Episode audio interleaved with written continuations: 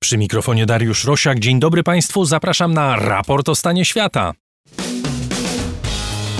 W Japonii olimpiada, której nie chcą mieszkańcy kraju. Zaczynają się igrzyska bez widowni, rozgrywane w napięciu społecznym i obawie przed możliwym wybuchem epidemii w wiosce olimpijskiej. Sportowcy cieszą się ze swojego święta, choć obostrzenia w związku z COVID-em są niezwykle dokuczliwe. Dlaczego te zawody w ogóle się odbywają? Niemcy wciąż w szoku po największej powodzie od lat. Czy można było uniknąć śmierci ponad 170 ludzi? Co ten dramat mówi nam na temat zarządzania kryzysami w najbogatszym kraju Europy? I jak ta tragedia wpłynie na wybory, które odbędą się za dwa miesiące? We Francji dramatyczny wzrost zachorowań na COVID, któremu nie towarzyszy jednak wzrost hospitalizacji ani zgonów.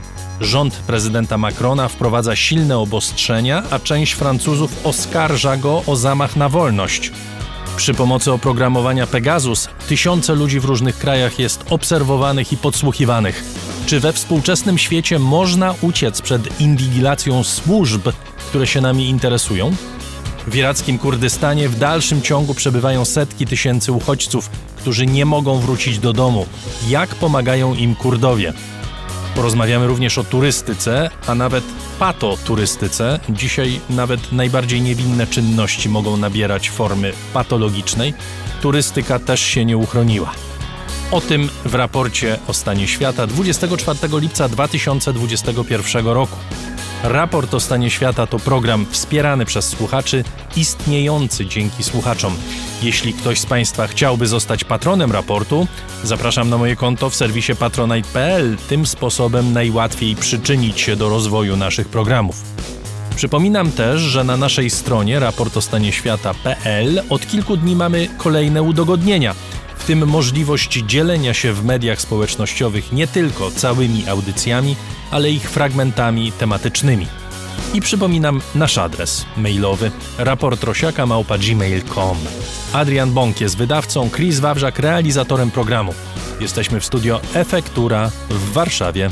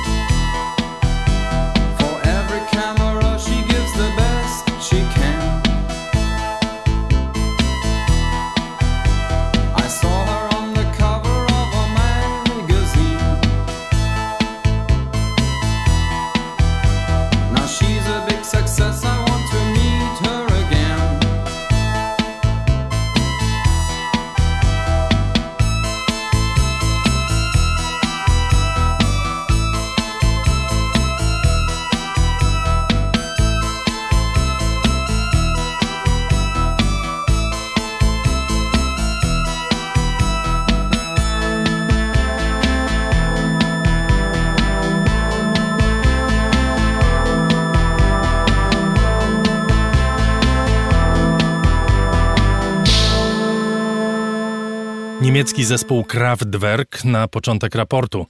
Tydzień po gigantycznych powodziach, które zalały zachodnie Niemcy, ciągle ponad 150 osób znajduje się na liście zaginionych. Liczba zidentyfikowanych ofiar zmarłych w wyniku katastrofy wzrosła do ponad 170. Władze krytykowane są za reakcję na kryzys, pojawiają się pytania o odpowiedzialność za tak ogromną liczbę ofiar i zarzuty o niewydolność systemu ratunkowego przewidzianego na okoliczność klęsk żywiołowych. To wszystko dzieje się zaledwie na dwa miesiące przed wyborami, które zdecydują, kto będzie rządził Niemcami po latach wzrostu gospodarczego i wzrostu roli Niemiec za czasów kanclerz Angeli Merkel. Moim gościem jest dr Agnieszka Łada, wicedyrektor Niemieckiego Instytutu Spraw Polskich w Darmstadt. Dzień dobry pani. Dzień dobry. Jak przebiega operacja chyba już nie ratunkowa, prawda? Bo tych, których można było uratować, już uratowano, bardziej logistyczna operacja na tych zalanych terenach. E, faktycznie w tym momencie głównie chodzi o sprzątanie i doprowadzanie do porządku tego, co pozostało po tej strasznej katastrofie. Chodzi także o to, żeby ludzie mogli uratować jakieś resztki dobytku, no chociażby jakieś dokumenty czy najcenniejsze rzeczy, bo nie, mo, nie ma mowy o ratowaniu jakichś e, większych, większych rzeczy. E, no i e, zaczyna się już planowanie i przyznawanie właściwie pomocy, pomocy finansowej dla osób poszkodowanych. Są już pierwsze decyzje natomiast cały czas na miejscu pracują e, odpowiednie służby, e, szacuje się także straty, no i także się planuje, co w pierwszej kolejności trzeba naprawić, bo trzeba pamiętać, że to są całe wsie i miejscowości odcięte od wody pitnej, odcięte od prądu, mm, nie ma dróg, nie ma połączeń e, transportowych. To będzie oczywiście trwało no, nie tylko tygodniami, ale miesiącami, żeby przywrócić normalność. Teraz chodzi o to, żeby ludzie mogli w jakiś sposób powoli wracać do normalnego funkcjonowania. My mówimy o najbogatszym kraju Europy, jednym z najbogatszych krajów e, na świecie, który przeżywał e, poważny kryzys. Przede wszystkim pojawia się, myślę, zdziwienie bardzo wielu ludzi w różnych miejscach na świecie, jak mogło dojść do tego typu katastrofy w Niemczech nie tyle katastrofy, nie tyle klęski żywiołowej, bo to oczywiście nie zależy od sposobu zorganizowania państwa, ale no, słychać zarzuty o to, że zawiodły podstawowe rzeczy. Na przykład aplikacja, która miała ostrzegać ludzi przed powodzią, nie zadziałała należycie.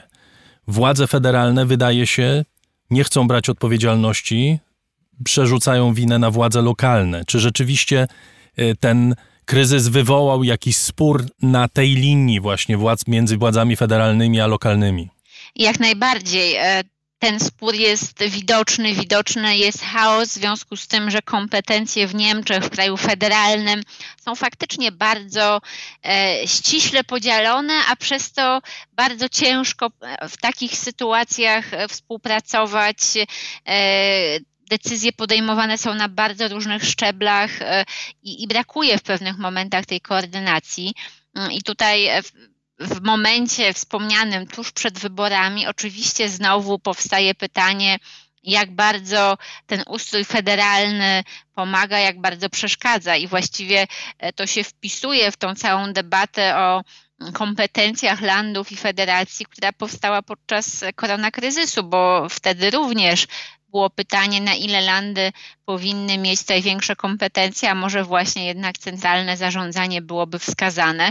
Czyli to jest e, nic nowego, ale e, ta straszna katastrofa na nowo e, stawia to pytanie, bo faktycznie mm, władze federalne mówią, mm, no, my zadziałaliśmy, ostrzegliśmy, ale na szczeblu lokalnym za mało się zadziało, za wolna była reakcja i doszło do katastrofy. Władze federalne mogą tylko częściowo wysłać jakieś służby, e, dopóki władze lokalne się o to nie zwrócą, czy, czy nie dopuszczą e, tych służb. W związku z tym e, tu jest duży problem mm, i Niemcy muszą się e, z tym problemem e, w kolejnych miesiącach jakoś zmagać i, i podjąć pewne decyzje. Wspomniała Pani o pandemii. Na początku pandemii koronawirusa Niemcy były przedstawiane i chyba bardzo słusznie jako przykład takiej znakomicie działającej państwowej maszyny do ratowania życia. ogromna liczba testów, sprawnie działająca służba zdrowia. Teraz dochodzą słuchy z Niemiec, że ta machina się zacięła. To znaczy, że słychać o Niemcach, którzy przyjeżdżają do Polski się szczepić, że akcja szczepionkowa nie działa tak, jak powinna działać. Są zarzuty ludzi, zwykłych ludzi do władz, znowu, o to, że nie potrafią zorganizować czegoś, co należy do ich kompetencji. Faktycznie akcja szczepień zdecydowanie działa źle. E, bardzo późno otworzono e, możliwość szczepień dla każdego chętnego. E, wiele osób, które nawet powinny być w tych grupach priorytetowych, bo mają na przykład chorych pod swoją opieką rodziców, dopiero w ostatnich tygodniach, dosłownie dwóch, trzech tygodniach mogły być szczepione, to żeby unaocznić, e, gdzie, e, gdzie są w tym momencie Niemcy.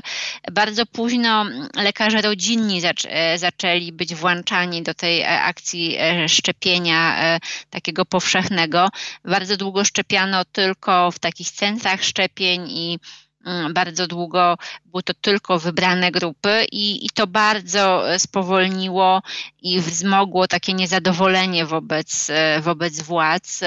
Mm, więc tutaj faktycznie Niemcy nie zadziałały. Znaczy wiadomo dlaczego tak się działo, dlaczego Niemcy tak słabo sobie z tym poradzili, no bo przecież na początku, tak jak wspomniałem, na początku to wydawało się, że właściwie y, Niemcy przejdą pandemię jako jeden z najbardziej skutecznie realizujących te programy, wytyczne WHO i program ochrony zdrowia, e, jeden z najlepszych krajów na świecie.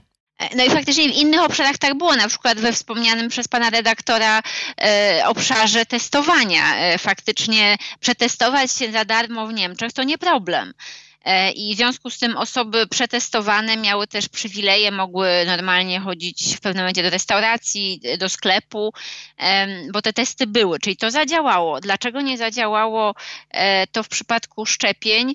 No Niemcy tutaj najpierw przygotowały chyba błędnie po prostu zbyt taką skomplikowaną strategię, gdzie mm, nie wolno było otwierać kolejnych grup, dopóki poprzednie nie zostały szczepione, gdzie były te centra szczepień zamiast oddać sprawę lekarzom rodzinnym.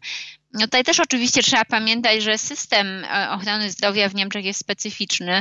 Mm, lekarz rodzinny ma swój gabinet i to jest po prostu, no, to nie jest tak jak w Polsce przychodnia, gdzie jednak e, jeżeli się przywiezie szczepionki, to tam jest iluś lekarzy, może to obsługiwać. E, to są małe punkty e, i, oczywiście ciężej to, ciężej to dystrybuować, stąd te pomysły na centra szczepień, ale, ale taka niemiecka biurokracja i formalizm, trzymanie się tych wytycznych, brak elastyczności, tutaj niestety w tym wypadku po prostu bardzo utrudniły sprawę, bo trzymano trzymano się linii zasad, które wytyczono mm, i, i, dopiero po pewnym czasie stwierdzono, no dobrze, to może jednak otwórzmy się na lekarzy rodzinnych, to może jednak otwórzmy się na kolejne grupy, co chociażby w Polsce robiono o wiele szybciej, była większa elastyczność. E, do tego dochodzi kwestia cyfryzacji. To, co mm, my w Polsce mamy konto pacjenta, możliwość elektronicznej rejestracji, otrzymywania później elektronicznie tego certyfikatu covidowego. Tego w Niemczech nie ma. W związku z tym mm, trzeba przygotować w ogóle cały pomysł, to jak teraz będziemy wydawać certyfikaty covidowe. E, I, i tutaj e, Niemcy po prostu faktycznie przez tą biurokrację i taką wierność zasadom mm, chyba po prostu działają zbyt wolno. Jak to wszystko przepisuje się na politykę? Zwykle jest tak, że jeśli w kraju się źle dzieje, bez względu na to, czy to jest powódź, czy to jest trzęsienie ziemi, czy to jest jakaś klęska, czy to są błędy ewidentne rządu, to na takich wpadkach rządu powinna zyskiwać opozycja. Czy tak jest również w Niemczech? Tutaj właśnie widzimy y, te y, też zmiany, o których y, wcześniej wspomnieliśmy. To, że na początku wydawało się, że Niemcy radzą sobie świetnie, to też wpłynęło na wyniki sondaży, czyli notowania partii, głównej partii rządzącej CDU, czyli e, partii, e, z której pochodzi Angela Merkel, e, wzrosły, bo one wcześniej no, spadły, był jakiś taki marazm, nie bardzo już zmęczenie troszeczkę rządami Hadecji, mm, ale jak Niemcy zauważyli, ok, radzimy sobie w pandemii, to notowania wzrosły, ale właśnie w momencie, kiedy już pojawiły się te wspomniane przez nas w rozmowie oznaki niezadowolenia, niefunkcjonowania akcji szczepionkowej, znowu CDU zaczęło spadać. Czyli faktycznie jest tutaj jakieś powiązanie. Na ile rosła opozycja, e, w momencie, kiedy rosły notowania partii rządzącej, to, e, to, to opozycja jakoś szczególnie no, siłą rzeczy nie mogła tutaj e, urosnąć w siłę.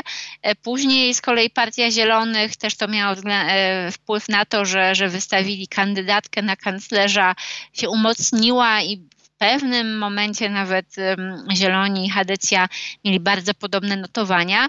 Teraz znowu Zielonym spadło, y, Hadecja jest na stabilnym jakimś poziomie około 30%, ale to nie tylko sama pandemia i także jeszcze chyba nie te skutki powodzi mają na to wpływ. Bardziej ogólnie sytuacja, jak się kandydaci prezentują, e, jakie mają pomysły, czy że nie mają pomysłów.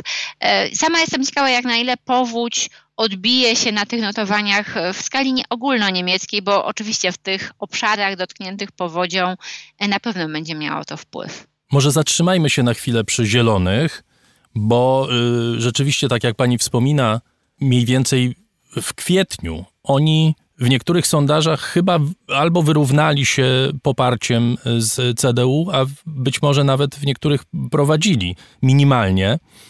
W następnych miesiącach to poparcie im spadło, przynajmniej sondażowe. I bardzo chyba ciekawe jest ich zachowanie wobec y, tej powodzi, wobec katastrofy, bo tak jak czytam komentarze na ten temat, wynika z nich, że zieloni nie atakują jakoś agresywnie bardzo rządu, bojąc się, że chyba taka taktyka mogłaby zostać źle odebrana w związku e, z tak ogromną tragedią wielu ludzi. E, tak, ta polityka, zachowanie e, Partii Zielonych w tej obecnej sytuacji jest faktycznie interesująca. Może generalnie trzeba powiedzieć, że politycy niemieccy nie atakują się, nie obrażają, nie, nie walczą e, w ten sposób, jak my to widzimy na polskim podwórku. Nie wykorzystują różnych wpadek e, opozycji czy, czy konkurencji w jakiś tak brutalny, brutalny sposób. Raczej jest to bardziej dyskusja niż taki atak i agresja wręcz. E, ale, ale faktycznie tutaj zieloni mm, zrozumieli, że zwłaszcza ich wyborcy Popierają ich dlatego, że oni mają wnosić coś właśnie nowego do polityki, jakiś pozytywny odcień, e, taki entuzjazm. No i w tym momencie takie ataki na rząd w obliczu katastrofy, to ci wyborcy, e, raczej klasa średnia, wykształceni, świadomi, światli ludzie mogliby to odebrać jako właśnie żerowanie na krzywdzie e, współobywateli i zieloni stąd faktycznie tutaj e, są bardzo wstrzemięźliwi, chociażby jak kandydatka Zielonych pojechała w te rejony, gdzie była katastrofa, to celowo nie miała obstawy medialnej, nie fotografowała się na tle tych ruin, e, także dlatego, że ona pojechała tam faktycznie jako kandydatka. Pozostali jej konkurenci no, mają troszeczkę lepszy punkt wyjścia, lepszy tak w cudzysłowie i mówiąc troszeczkę no E, pod kątem właśnie, że mogą lepiej niestety wykorzystać sytuację. Bo są urzędnikami państwowymi w większości, prawda? Tak, bo po prostu są premierem danego landu, są ministrem, więc właściwie mają obowiązek tam być. No a ona może tylko pokazać jako kandydatka zainteresowanie, ale tu faktycznie zieloni nie przesadzają. Inne pytanie, na ile partia, która no, na sztandarach ma wypisaną ochronę klimatu, może tutaj zapunktować tym, że pokaże, popatrzcie, zmiany klimatu w jakiś pośredni przynajmniej sposób na pewno są związane i, to one są przyczyną e, takich, e, takich katastrof. My mamy pomysł, jak temu zaradzić. I tutaj jest takie oczekiwanie wśród niemieckich komentatorów, że zieloni powinni to wykorzystać, ale w elegancki, merytoryczny sposób, a nie taki przemądrzały, e, atakujący w obliczu katastrofy. To porozmawiajmy o CDU. Kandydat Armin Laschet przedarła się do mediów jakaś tam jego gafa, tak myślę trochę małostkowe to jest zachowanie mediów, nie pierwszy raz i nie ostatni zapewne, ale podczas wizyty w Erfstadt, y, jednym z miast, które ucierpiało bardzo w trakcie powodzi, kamera uchwyciła go, y, jak się śmiał. I to oczywiście jest wykorzystywane tam przez media mm, bulwarowe. Y, jest to małostkowe, ale on chyba w ogóle oprócz tego nie należy specjalnie do mistrzów autoprezentacji, prawda? Faktycznie, Almin Laschet y, no, nie jest takim mężem stanu y, i politykiem, który potrafi pokazać się tak no mówię brutalnie, PR-owo z dobrej strony. To nie jest jego jakaś pierwsza wpadka. Z drugiej strony wielokrotnie w takich kluczowych momentach on jednak dawał radę na sam koniec, czyli jak tak samo przy wyborach jego na mm, przewodniczącego partii, wszyscy mówili, nie, on kiepski, kiepski, ale w ostatnim momencie mu się udawało pokazać, patrzcie, potrafię. E, natomiast tutaj faktycznie to była wpadka, no tym gorsza, że akurat mm, on stał w tle prezydenta Steinmeiera, prezydenta federalnego, który w tym momencie mówił, jak mu przykro, składał kondolencje rodzinom ofiar, wyrażał współczucie, zatroskanie no, no i na tle tego, w tle stał śmiejący się Laszet, więc faktycznie no, no wyszło to źle. E, oczywiście media to traktują faktycznie może za bardzo jako taki, taki news, e, natomiast no, prawda też jest taka, że kandydaci muszą po prostu bardzo uważać. Natomiast myślę, że tutaj o wiele bardziej kluczowe jest to, czy on ma jakiś pomysł na rządzenie Niemcami, na zapobieganie e, podobnym katastrofom, czy potrafi e, pokazać, że, że umie szybko reagować. I tutaj też no, nieszczególnie się pokazuje, to trzeba przyznać, nie błyszczy też nowymi pomysłami. Proszę powiedzieć, jak pani myśli, o co będzie chodziło w tych wyborach? To znaczy, co będzie najważniejszym tematem dla elektoratu? Powódź zapewne jakoś wpłynie na podejście ludzi do głosowania, ale o co będzie chodziło? Na jakie Niemcy ludzie będą chcieli zagłosować i co zdecyduje o tym, kto wygra te wybory? Powódź w sposób wpłynie, ale to będzie jeden kamyczek. Tak samo jak pandemia, e, no chyba, że dojdzie do jakiejś naprawdę bardzo dużej czwartej fali we wrześniu i to bardzo jednak e, zaburzy e, też kampanię.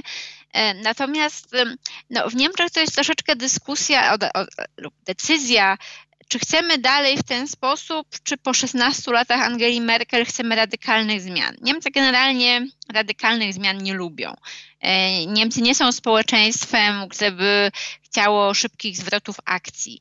E, I, I dlatego cenili Merkel, bo ona była spokojna, czasami za spokojna, ale właśnie jest to ale, jest to takie zmęczenie trochę za wolno się rozwijamy. Inni nas wyprzedzają e, w cyfryzacji, w zmianach e, dotyczących ochrony klimatu. E, trzeba iść szybciej, bo, bo jesteśmy zbyt ociążali.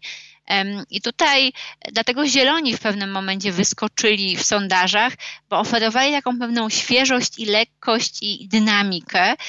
Pytanie, mm, na ile znowu we wrześniu to zacznie odgrywać rolę, i troszeczkę o to jest e, ta walka, czy, e, czy chcemy żeby było tak jak teraz i tutaj Laszet jest takim reprezentantem, czy chcemy czegoś nowego i tutaj zieloni, tacy świezi, nie, nie skażeni jeszcze w ostatnich latach tą polityką federalną, to ze sobą przynoszą. No problem oczywiście polega na tym, czy zieloni będą w stanie sformułować program, prawda? To znaczy bo to, że oni są świezi i walczą o klimat, to jest jedno. A druga rzecz to, że CDU i te partie tradycyjne mają jednak w bagażu te lata ogromnego jednak wzrostu i politycznego, i gospodarczego Niemiec, prawda? Tak, i dlatego Zielonym teraz po tym pierwszym skoku, e, kiedy pewnym wyborcom się podobało, że jest ta nowa dynamika, te, te emocje opadły i zielonym, zielonym spadło znowu do tego niższego poziomu, nadal wysokiego w porównaniu z poprzednimi wyborami, ale ale już nie dającego przewagi, żeby chociażby wystawić kanclerza. Natomiast koalicje są teraz możliwe bardzo różne e, i jest możliwa matematycznie koalicja bez chadecji, czyli tak zwana koalicja świateł ulicznych, e, e, czyli czerwono-żółta, zielona, czerwony SPD, kolor żółty jest dla liberałów, zielony dla zielonych. Ale to by była też bardzo ciężka koalicja, bo liberałowie z socjaldemokratami i zielonymi, no to jest oczywiście mieszanka, która no, będzie musiała się bardzo dobrze dogadać e, co do umowy koalicyjnej. Na pewno nie byłoby łatwe. Jak przyjęto w Niemczech umowę ze Stanami Zjednoczonymi w sprawie gazociągu Nord Stream 2? Przede wszystkim przyjęto z dużym zainteresowaniem, w tym sensie, że naprawdę wszyscy o tym mówili, komentatorzy, media. To był temat, to był ważny temat. I większość komentatorów, dziennikarzy, komentatorów w mediach była bardzo sceptyczna, bardzo krytyczna. E, zauważano, że oczywiście relacje transatlantyckie niemiecko-amerykańskie są ważne, ale to, że zostawiono e, Ukrainę i Polskę, to, że e, jednak zawiedziono te dwa kraje, to było mocno krytykowane. Były takie mm, słowa, takie wyrażenia używane jak ekonomiczny nacjonalizm. Natomiast oczywiście no, niektórzy politycy z kolei bardzo pozytywnie komentowali, zwłaszcza premierzy landów, które zawsze były raczej prorosyjskie, jak Mecklenburgia Pomorze Przednie, gdzie no też kończy się gazociąg Nord Stream, jak Saksonia. E, oni wyrażali duży entuzjazm i zadowolenie. E, no, politycy CDU, którzy byli sceptyczni wobec Nord Streamu, nadal są sceptyczni, ale no, wierność partii wymaga, żeby mówili, że no dobrze, że jest porozumienie, ale nadal jest błędem, że jest gazociąg. E, generalnie dyskusja jest i toczy się od tych dwóch dni bardzo szeroko. Precyzyjnie rzecz ujmując, poza zielonymi nie ma chyba partii, która w Niemczech znaczącej, która jest przeciwko temu yy, gazociągowi, prawda? Partii nie ma faktycznie. W CDU, tak jak wspomniałam, są zdecydowani przeciwnicy, oni się nie kryją i to są znaczące osobistości, e, ale oni e, nigdy nie nie dali rady doprowadzić do tego, żeby cała partia się sprzeciwiła, e, żeby, żeby to była polityka nie tylko pojedyń, pojedynczych polityków. E, no, pytanie, co się stanie, jeżeli to była, doszłaby do władzy koalicja, gdzie zieloni będą odgrywali dużą rolę. E, pytanie, czy zieloni w rządzie będą mieli taką samą politykę jak zieloni w opozycji. Zwykle tak nie jest i, i na ile to by jakoś zmieniło podejście do Nord Streamu, chyba już pewne fakty zaszły za daleko, żeby tutaj mieć duże nadzieje. Jeśli chodzi o budowę, to z pewnością. Natomiast jeśli chodzi o to, w jaki sposób będzie wykorzystywana, to jeszcze tutaj pytania pozostają. Proszę powiedzieć, co jest Pani zdaniem motywacją Niemiec w tej sprawie? Dlaczego Niemcy właściwie od samego początku, od, od początku budowy tak naprawdę Nord Stream 1, nie, nawet nie Nord Stream 2, tak bardzo chcą kupować gaz od Rosji? Na czym polega istota rzeczy z ich punktu widzenia? Po prostu y, lobby y, gospodarcze niemieckie jest tak silne, E, że względy geopolityczne schodzą na drugi plan, e, że polityka dostosowuje się do priorytetów gospodarczych e, i niestety te, takie są tego skutki, że mimo całkowitego zrozumienia, jak bardzo to jest szkodliwe, to nie jest tak, że Niemcy tego nie widzą. Niestety mm, gospodarcze interesy tutaj przeważają. Słusznie pani wspomniała, no bo trudno sobie wyobrazić, żeby kanclerz Merkel czy jakikolwiek polityk, czy ktokolwiek, kto trzeźwo patrzy na świat, nie widział, że Rosjanie używają surowców jako narzędzia swojej polityki, prawda? I mamy na to wiele przykładów w ciągu ostatnich dekad. No i tutaj akurat Angela Merkel jest e, właśnie idealnym przykładem, bo ona przez lata nie ukrywała, że bardzo nie chce tego jako ona osobiście tego projektu, ale czuła się w takich kleszczach, bo SPD chciało, bo niektórzy politycy z CDU, ale jeszcze starała się tego tak mocno nie bronić. A teraz widać, że ten nacisk gospodarczy i taki polityczny wokół niej jest tak duży, że mimo, że ona doskonale wie, jak działa Putin, Putin i doskonale e, wie, jak bardzo. Ona ma osobiste, osobiste porachunki z Putinem, prawda? Który ją bardzo źle traktował wielokrotnie. Tak, w związku z tym musi być w jakiejś wielkiej presji, e, żeby tak postępować na sam koniec kanclerstwa. To jest e, też bardzo ciekawe, żeby to obserwować, bo tak jak mówię, ileś lat temu było wiadome i to nie była tajemnica, jak bardzo Merkel jest przeciw temu projektowi, tylko że oficjalnie e, tego e, tak nie pokazywała. Dziękuję bardzo. Doktor Agnieszka Łada, wicedyrektor Niemieckiego Instytutu Spraw Polskich w Darmstadt, była gościem raportu o stanie świata. Serdecznie dziękuję. Francja wprowadza bardzo ostre przepisy mające ograniczyć obecność ludzi w przestrzeni publicznej, a przez to liczbę nowych przypadków koronawirusa. W ostatnich dniach ta liczba lawinowo rosła, osiągnęła ponad 20 tysięcy przypadków. Rośnie liczba zarażonych, ale nie rośnie, w każdym razie dotąd nie rośnie i nieproporcjonalnie do skali zakażeń liczba hospitalizacji i zgonów. Jednocześnie we Francji pojawia się ruch sprzeciwu wobec obostrzeń zarządzanych przez prezydenta Macrona. W niedzielę w różnych miejscach w kraju na ulicę wyszło ponad 100 tysięcy ludzi protestujących przeciwko obostrzeniom. Jest z nami profesor Joanna Nowicka, profesor komunikacji i informacji na Wydziale Humanistycznym Uniwersytetu CY w podparyskim Cergy-Pontoise. Dzień dobry pani. Dzień dobry państwu, dzień dobry panu. W ubiegłym tygodniu Widząc tę nacierającą falę COVID-u w wersji wirusa Delta, rząd Macrona ogłosił nowy plan. To jest dosyć ostry plan, prawda? Generalnie chodzi o to, żeby osoby bez dowodu szczepienia lub odporności zdobytej przez przechorowanie choroby nie miały wstępu do wielu publicznych miejsc. Można określić tak ten program, który zaproponował Macron? Więc to się wydaje prostym pytaniem, a odpowiedź na to nie jest taka prosta. Ja osobiście uważam, jak wielu moich kolegów, że jest to bardzo sprytny plan Macrona, ponieważ nie narzucił obowiązkowego szczepienia wszystkim, tylko niektórym kategoriom i nadal mówi, że tak jak przyrzekał, nie, nie jest to plan obowiązkowych szczepień.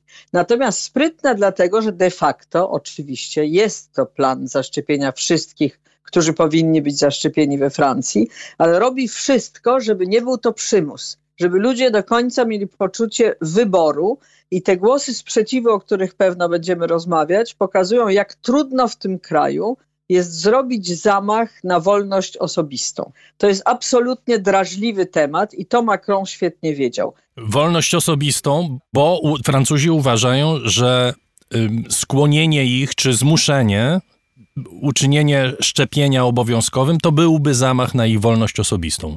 Całkowicie tak Francuzi uważają i jeżeli robią to z wolnej woli, bardzo wiele osób, bo jak wiecie Państwo, tuż po tym wystąpieniu prezydenta Macrona, mil, ponad milion osób e, natychmiast po tym wystąpieniu zapisało się na szczepienia i w następnym dniu następny, więc pokazuje to psychologiczny aspekt poczucia wyboru. Dopóki było to pokazane jako skłonienie, to było akceptowane jak zostało odebrane jako przymus, i dotyczy to na przykład e, osób pracujących w służbie zdrowia, zaczęły się wielkie debaty o tym, że to jest szantaż i, i że to jest niedopuszczalne i że to jest przede wszystkim atak na prawo do wolności osobistej i również o stanowieniu o swoim ciele. Czyli argumentów jest bardzo dużo, filozoficznych, wynikających z głębokiego przywiązania Francuzów do tego, co nazywają wolnością osobistą. A może pani profesor tak zasugeruję. Oprócz tego wchodzą w grę takie czysto pragmatyczne rzeczy, bo y, może chodzi o to, że Francuzi się zorientowali, że jak nie będą mieli szczepienia, to nie pójdą do restauracji. No oczywiście i oczywiście to zrozumieli natychmiast, a nawet mówiąc dosyć kolokwialnie, niektóre z pism dodawały tytuły Macron robi wszystko, żeby mieli gówniane życie. Ci, którzy nie, to było dosłownie cytat, la vie de merde.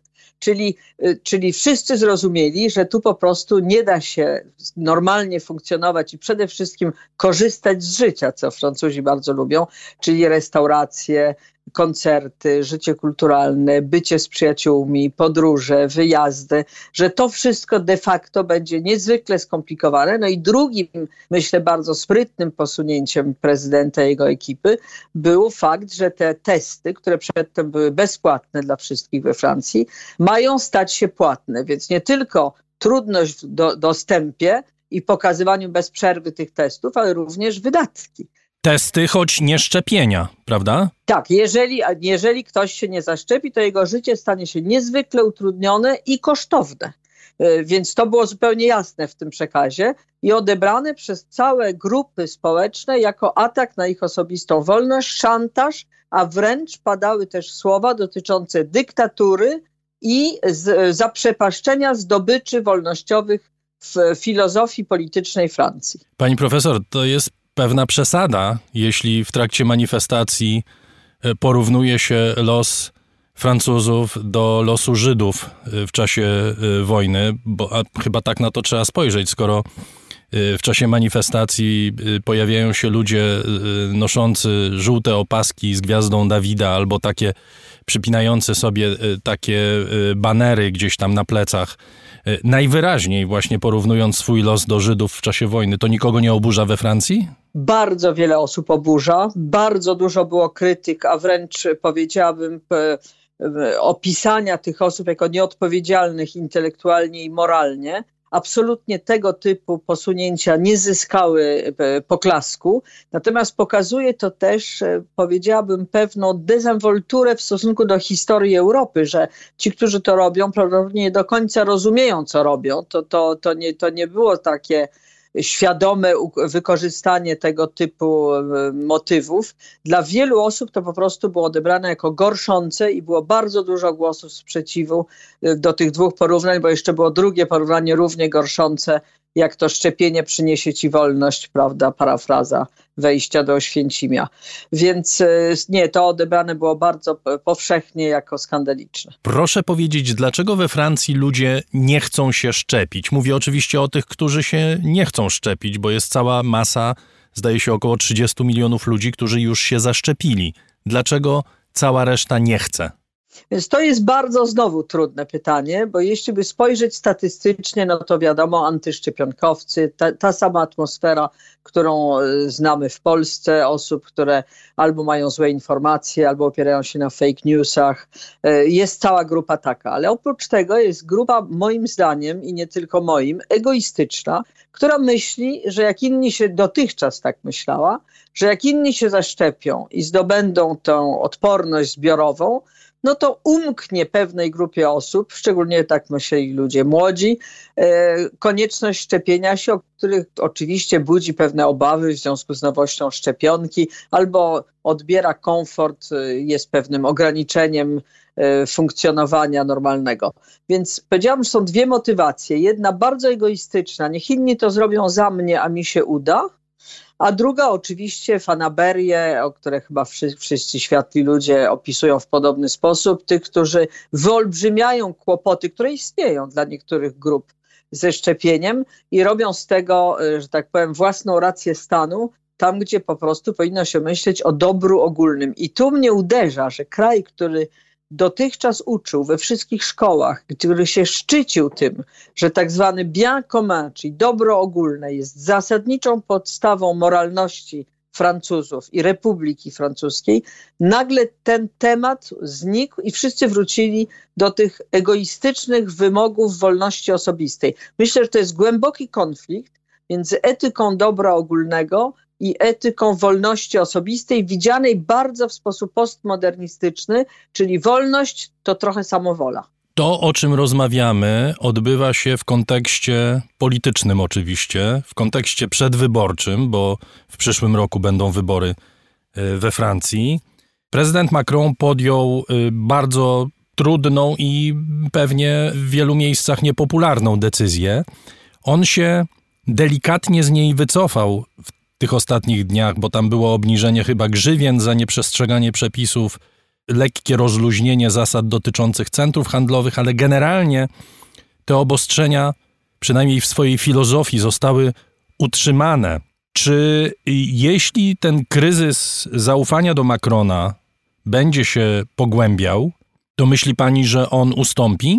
Nie, nie myślę, że ustąpi, natomiast po, powiedziałabym, że to jest kryzys braku zaufania do, do wielu bardzo osób, nie tylko do Macrona, do elit w sposób ogólny, do ludzi wykształconych, do środowisk wielkomiejskich, do międzynarodowej finansjery, do współczesnego świata decydującego o losach e, szeregowego obywatela, tematyka braku zaufania do tych ludzi, którzy zarządzają dzisiejszym światem, jest tematem niezwykle skomplikowanym i ja myślę, że COVID i kryzys covidowy jest jedną składową czegoś, co nazywam kryzysem zaufania w społeczeństwie francuskim. Dotyczy to klasy politycznej, ale też profesorów uniwersytetu, e, ludzi, naukowców zajmujących się na przykład sprawami medycznymi. Odrzuca się w bardzo wielu kręgach wszystkie autorytety Ja myślę, że na tej fali oczywiście Macron jest w bardzo trudnej sytuacji, bo używa ciągle odwołania do rozumu, do, światło, do oświecenia, do, do bazy, na której, na której opierało się wychowanie oświeconych ludzi we Francji. Argument jesteśmy oświeconym narodem został użyty w jego przemówieniu i jako oświecony naród musimy zaufać nauce a nauka to dzisiaj są szczepienia. Więc te odwołania do klasycznego wychowania republikańskiego widać, że mało daje, mimo tej olbrzymiej fali ludzi, którzy się zapisali na szczepienia, ale atmosfera, którą ja na przykład obserwuję na uniwersytecie, jest tego doskonałym odzwierciedleniem, gdzie nie wierzy się w sposób naturalny w autorytet naukowca, starszego, rodzica, e, szefa, polityka jest to głębszy kryzys tego społeczeństwa niż tylko kryzys jednej partii politycznej czy jednego polityka tak ważnego, jakim jest Macron. Pani profesor, jeżeli uczniowie czy część profesury uniwersytetów nie wierzy w naukę, to rzeczywiście chyba zabrnęliśmy w matnie. Mam przyjaciela, dla mnie to jest przykład, który nie jest anegdotą, jest to dla mnie szok który jest, e, ma dyplom École Normale Supérieure, czyli już nie można, nie można bardziej elitarnie być wykształconym. I taże osoba prowadząca prywatną szkołę na bardzo wysokim poziomie zarządzania nie tylko nie wierzy, ale kontestuje absolutnie wszystkie decyzje e, ekspertów od spraw COVID-u, e, polityków, uważa to za propagandę, sam się nie zaszczepił, jest w wieku krytycznym i ma wszelkie dane, żeby zachorować w najgorszy sposób i argumentuje codziennie. Wymieniamy codziennie myśli. Dla mnie to jest czysty absurd, ale najbardziej mnie w tym zaskakuje poziom intelektualny tej osoby, której absolutnie nie można posądzać o ciemnotę. Natomiast interpretacja rzeczywistości jest jednak bardzo szczególna, co daje mi do myślenia w sposób ogólniejszy, co się stało z tymi autorytetami, jeżeli nawet tacy ludzie mogą je kwestionować. Proszę powiedzieć, kto politycznie korzysta na tej sytuacji, którą pani opisuje, bo my mamy ugrupowania skrajne, prawda? Mamy Jean-Luc'a Mélenchona, mamy tę partię powstań Francjo, Nicolasa Dupont-Aignan. Czy Front Narodowy należy do tej samej grupy, to znaczy, czy to są... Tak, tak, tak, mhm. tak, tylko że Front Narodowy i Marine Le Pen y, bardzo zmiękczyła swój ton i żeby się odróżniać od swojego no ojca, widziana jest dzisiaj przez skrajną prawicę jako za mało, za mało skrajna.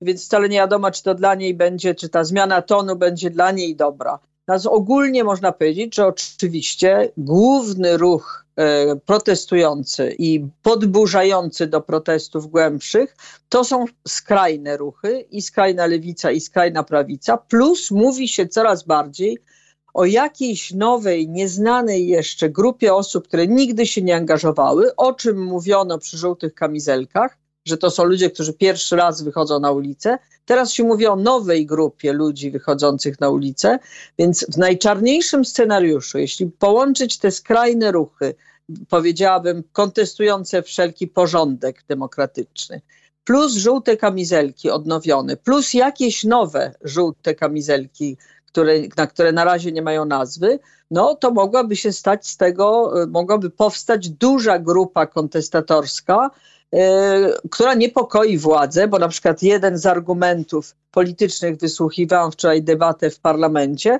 i jeden z argumentów był, jak to jest, że nie zmusza się do szczepienia policjantów, a zmusza się do szczepienia pielęgniarki i lekarzy.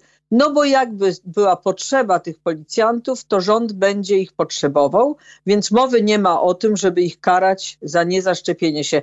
Bo ważnej rzeczy jeszcze tu nie powiedzieliśmy, że bardzo poważnym argumentem jest naruszenie kodu, kodeksu pracy.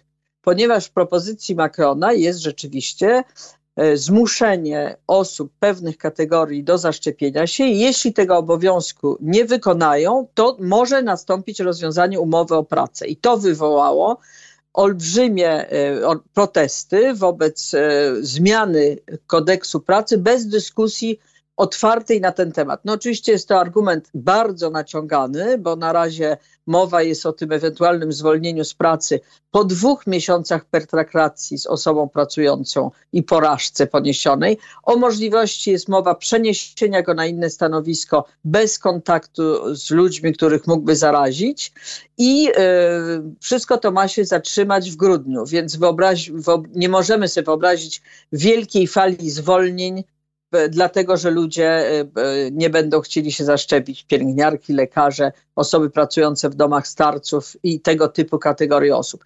Ale ten argument o policji, której się nie przymusza, jest ciekawym spojrzeniem spiskowym, że rząd potrzebuje policji, bo być może boi się rozruchu. Mówi pani, że pewnych rzeczy nie sposób sobie wyobrazić, ale inne są niemalże na wyciągnięcie ręki. To znaczy bardzo łatwo sobie wyobrazić, że ta fala zarażeń i zachorowań, choć przechodzonych łagodnie, będzie postępowała. Mówi jednocześnie pani, że Macron nie wycofa się z tego programu, który podjął. Macron się nie może wycofać, a to, co pan mówił o pewnym zmiękczeniu, złagodzeniu pewnych posunięć, oczywiście wynika z tego, że niektóre są nie do wykonania. No, debata dotycząca kontroli dowodów osobistych przy wejściu do restauracji pokazała, że żaden właściciel restauracji nie godzi się na bycie policjantem.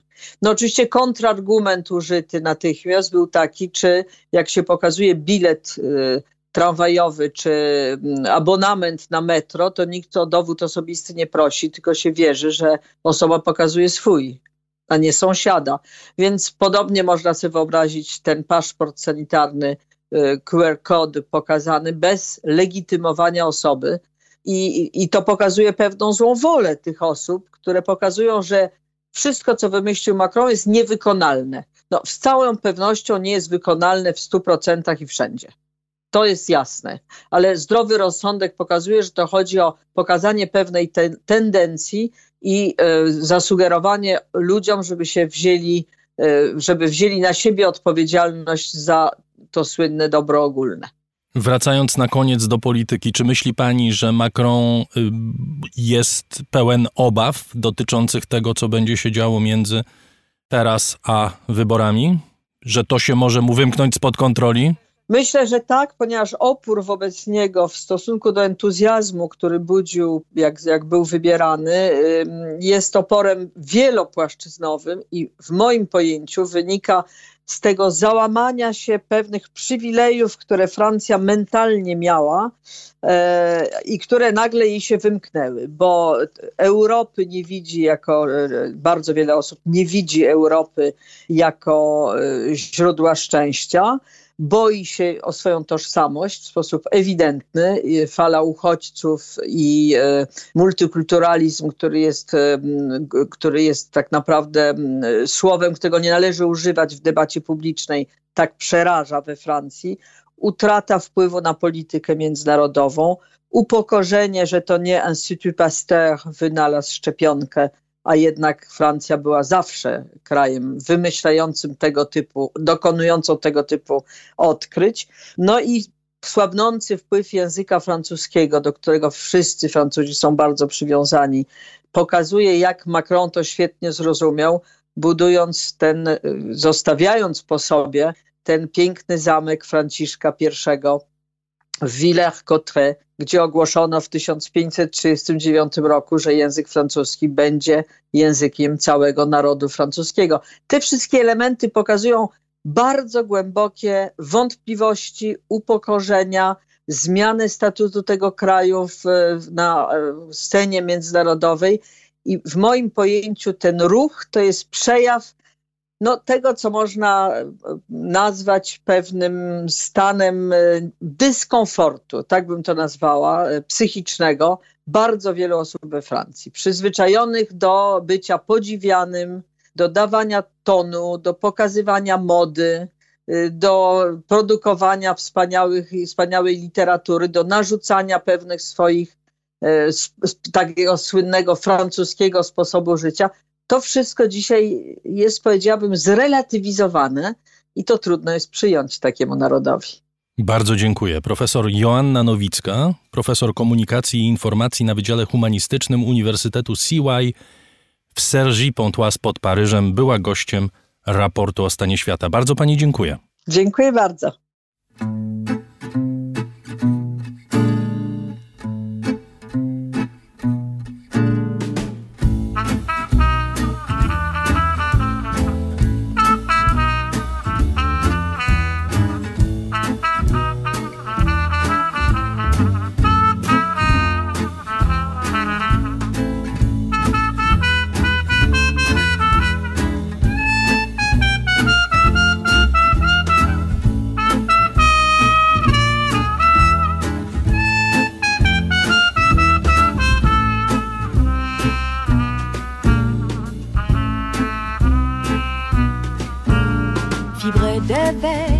Je ne sais vibrer qu'en paratonnerre, je suis condamné à l'éclair, la foudre éphémère, car si l'on m'aime, l'on doit me consumer. Mais demain, oui, demain, j'en fais le serment.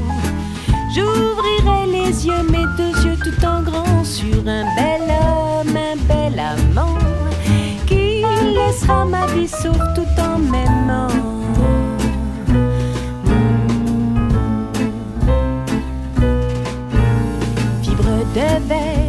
Je me suis cassé les dents, le nez sur bien des affaires. De cœur trop pincé, de mœurs trop épicées, car pour me plaire, l'on doit me consumer. Mais demain, oui, demain, j'en fais le serment. J'ouvrirai les yeux, mes deux yeux tout en grand sur toi, en somme, mon bel amant. Toi qui as si m'attends tout en m'aimant.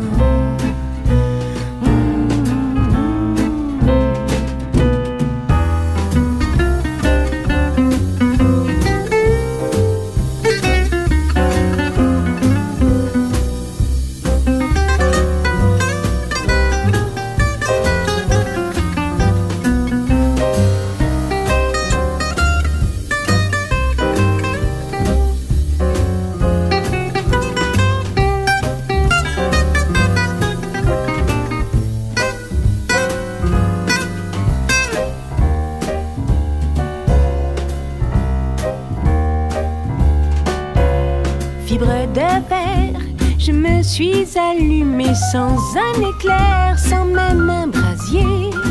Juste une lueur à mon intérieur. Ta chaleur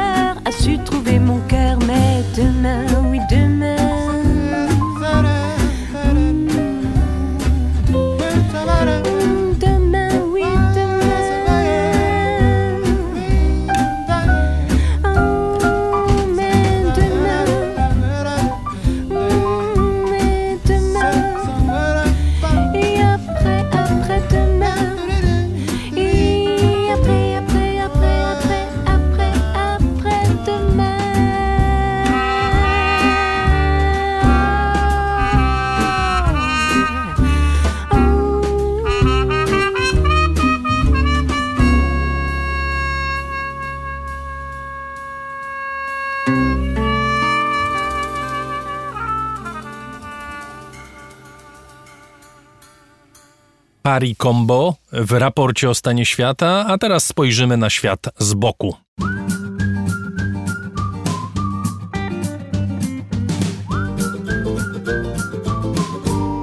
Wakacje to czas relaksu i podróżowania.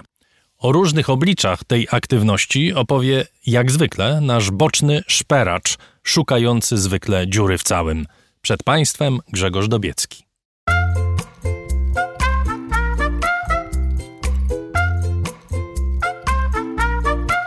Atrakcyjne miejsca, pejzaże i klimaty inne od rodzinnych, odpoczynek nawet połączony z fizycznym wysiłkiem, ale relaksujący. Czas wolny przeznaczony na wyjazdowe przyjemności i zaspokajanie ciekawości świata. Co jednak wtedy, gdy ta ciekawość jest niezupełnie zdrowa, albo całkiem nieobecna, zastąpiona przez inne pobudki jak interes czy próżność, czy to jest jeszcze turystyka? Katastrophen Tourismus, mówią niemieccy ratownicy o wycieczkach osobliwie zafascynowanych kataklizmem, dla opisania którego Angeli Merkel zabrakło słów. O komórkowych filmowcach tarasujących drogę strażakom, żeby tylko uchwycić w kadrze dom zabierany przez wodę, zrobić selfie na tle resztek mostu. Wśród powodziowych turystów w Niemczech, Belgii, Holandii są też szabrownicy. Dla nich to business travel. Z kolei platforma streamingowa wykreowała modę na atomową nekropolię i teraz całe grupy ciągną w ruiny Czarnobyla. Za przewodnik po cmentarzysku cywilizacji komunizmu mogłaby im posłużyć książka Tyrmanda z tym oksymoronem w tytule. Magnetyczną moc dla wiernych mają groby świętych, proroków, imamów czy cadyków. Pielgrzymi udający się do takich miejsc, do wszelkich sanktuariów, uprawiają w gruncie rzeczy turystykę dewocyjną. Żyje z nich cały wyspecjalizowany sektor usług. Osobne miejsce w niniejszym katalogu zajmują zagraniczne eskapady medyczne. Na przykład do Indii. Jedni jeżdżą po Ayurveda, drudzy po nowe zęby. Pełen garnitur jeden dzień. Jeszcze inni, może zresztą to są ci sami, specjalnym zabiegom lubią się poddawać w Tajlandii. Ostatnio zdrowie stało się też przynętą wabiącą turystów w sidła propagandy. Rosja skusiła swoim sputnikiem V pierwszych naiwnych z zachodu na turnus szczepionkowy, wydłużony, bo dwudawkowy. Są i podróże, które bardziej od przemieszczania się w przestrzeni oznaczają przeniesienie w wymiar spraw ostatecznych. Potocznie funkcjonuje odrażająca nazwa turystyka aborcyjna, od nas zwykle do Czech. Czy zatem bezpowrotną podróż do kliniki w Holandii czy Szwajcarii nazwiemy turystyką eutanazyjną? Ale dosyć już w tym rejestrze. Turystyka kojarzy się przecież, jako się rzekło na wstępie, z radością życia, w każdym razie z życiem, czyli aktywnością, a nie jej ustaniem. Darujmy sobie jako niewartą ryzyka turystykę zarobkową, pracę na czarno i wszelką kontrabandę, szczególnie tę narko.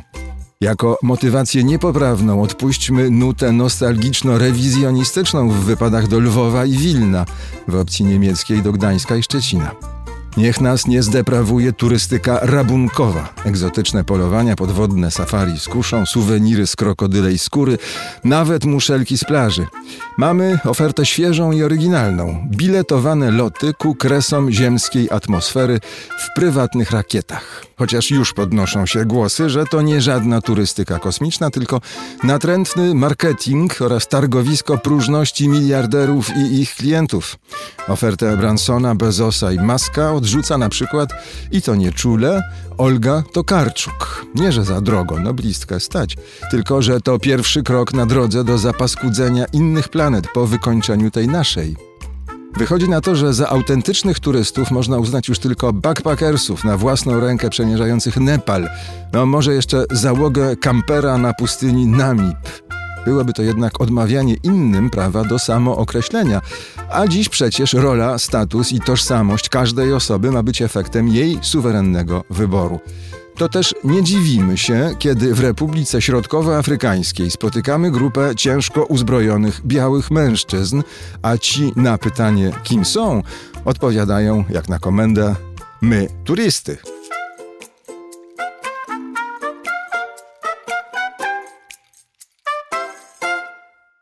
Raport o stanie świata nie istniałby, gdyby nie Państwa ofiarność i zaufanie do nas.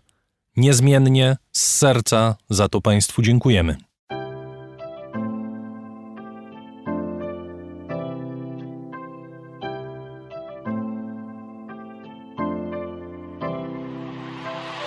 Raport o stanie świata od marca ubiegłego roku rozwija się dzięki Państwa zaangażowaniu i szczodrości.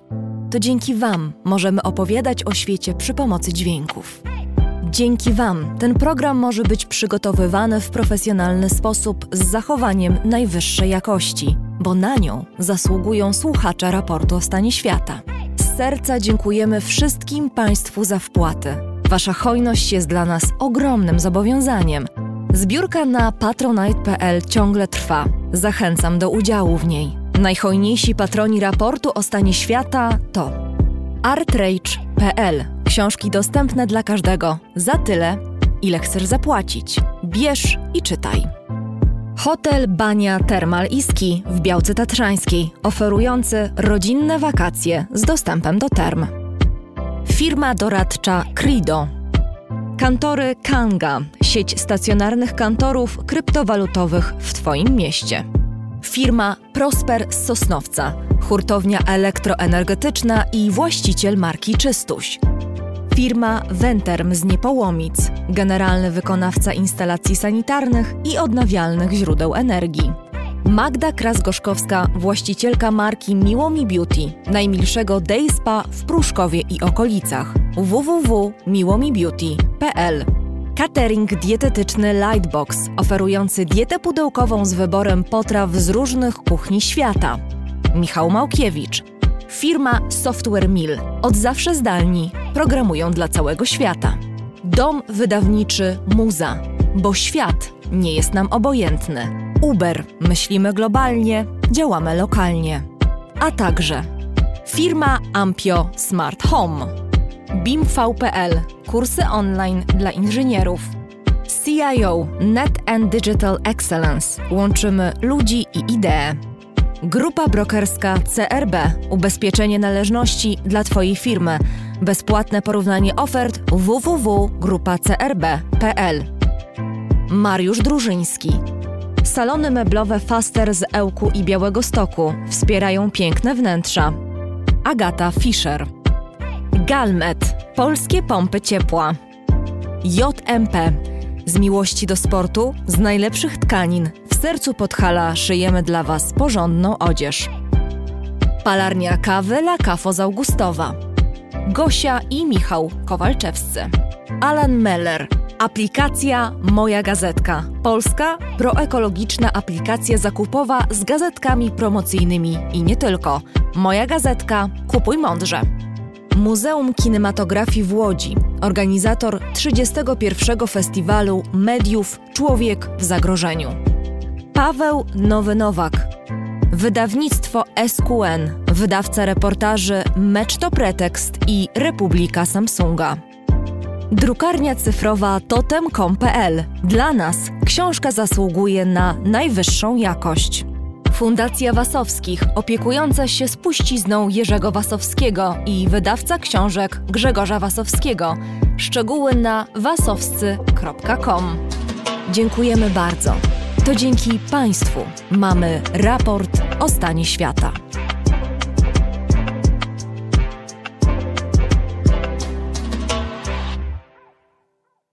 W Tokio rozpoczęły się letnie Igrzyska Olimpijskie. Igrzyska wyjątkowe, bo bez udziału publiczności, ale też bez coraz większej liczby sportowców, którzy z uwagi na chorobę są zmuszeni rezygnować ze startu. To dla nich ogromny dramat. W ogóle te zawody odbywają się w szczególnej atmosferze przepojonej obawami o zdrowie uczestników i wątpliwościami co do celu imprezy. Czy taka olimpiada ma w ogóle sens? A jeśli tak, to dla kogo? O tym Adrian Bąk.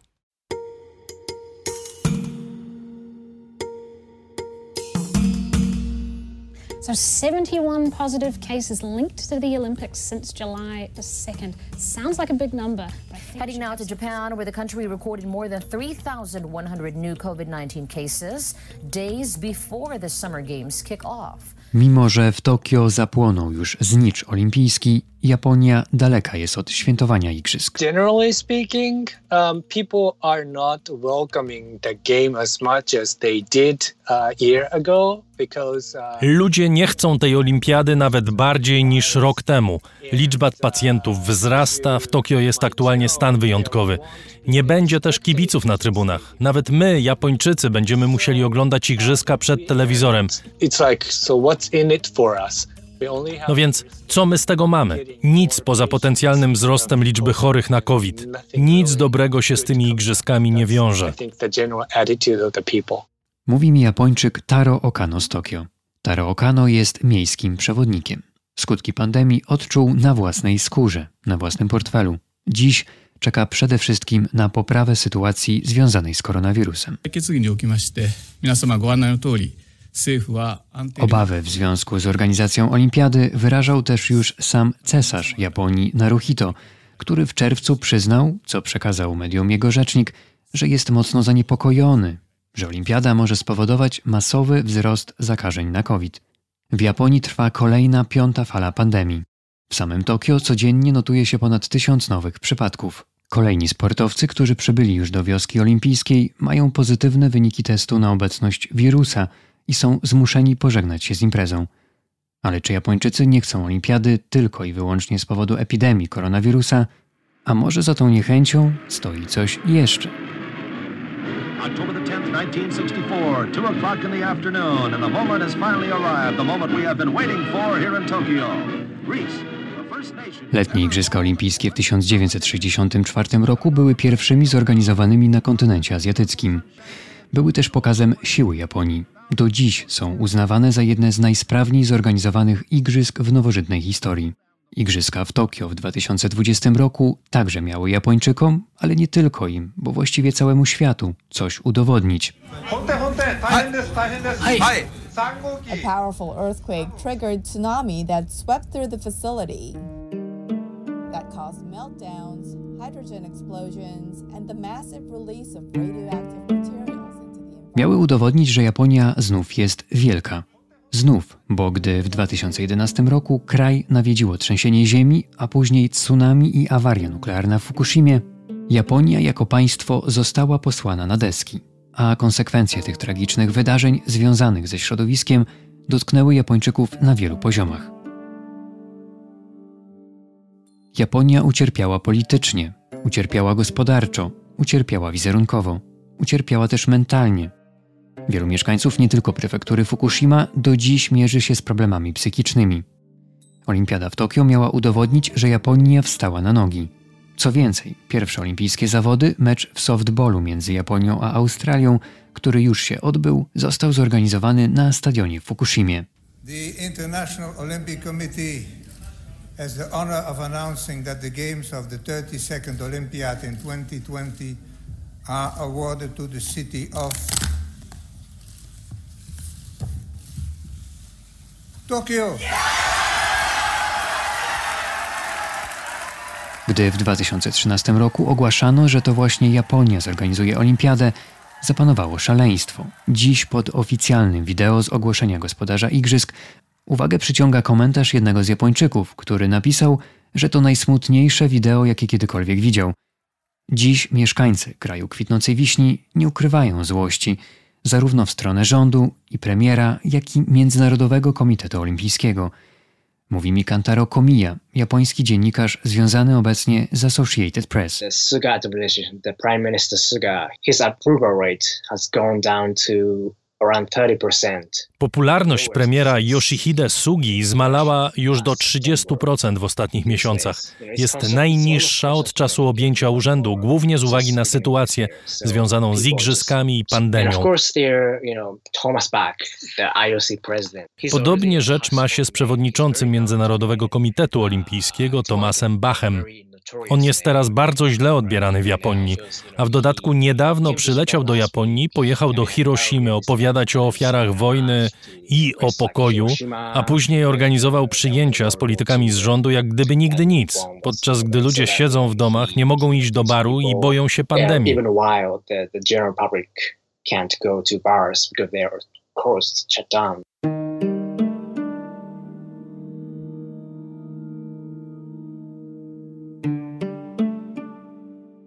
To wielki chichot losu, że Japonia, która miała podnieść się po katastrofie naturalnej dzięki igrzyskom, znów zostaje pokonana przez kolejną katastrofę, która swój początek także wzięła z natury.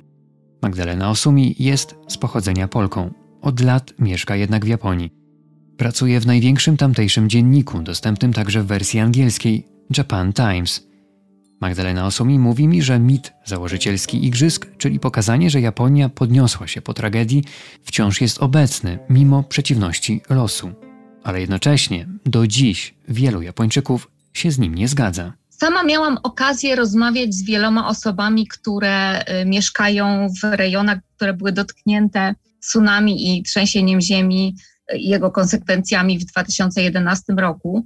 I po wielu latach nadal te osoby widzą problemy, które dotykają ich na co dzień i nie są zadowolone z tego, że olimpiada ma być traktowana jako symbol odnowienia się Japonii, odbudowania gospodarczego, bo tak naprawdę mieszkańcy tych regionów nie widzą tej odbudowy.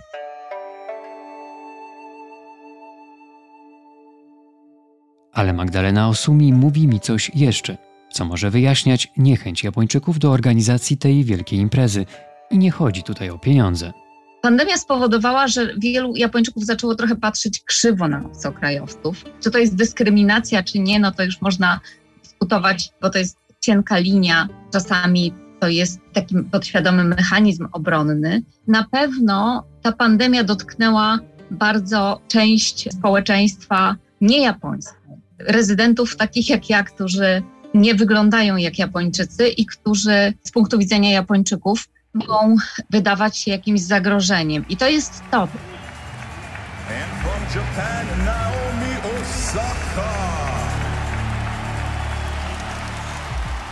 Dla jednej z najlepszych tenisistek na świecie, Japonki Naomi Osaki, igrzyska będą wielkim powrotem na kort. Powrotem po tym, jak zawodniczka zrezygnowała z gry w majowym turnieju French Open, a później także m.in. w Wimbledonie. Zrezygnowała, bo jak sama argumentowała, chciała zadbać o zdrowie psychiczne, wcześniej sugerując, że cierpi na depresję. Osaka unikała także konferencji prasowych, za co płaciła ogromne kary finansowe. W Tokio ma wrócić na kort, ale ma też szansę na coś jeszcze. Naomi Osaka jest córką Haitańczyka i Japonki. Ma ciemną karnację skóry. W Japonii, kraju niezwykle jednolitym narodowościowo, na takie osoby mówi się hafu, od angielskiego half, czyli połowa, i szczególnie wśród starszego pokolenia nie są one często traktowane jak stuprocentowi Japończycy, mówi Kantaro Komiya. There have been some sort of conflicts, some sort of controversies, uh, by the far-right people or sort of już wielokrotnie dochodziło do konfliktów i kontrowersji w tym względzie, głównie ze strony prawicy, ze strony konserwatystów. Oni nie chcą sportowców czarnej karnacji reprezentujących Japonię. Chcą, żeby Japończyk wyglądał jak tradycyjny Japończyk. I to samo dotyczy gwiazd, celebrytów, sportowców.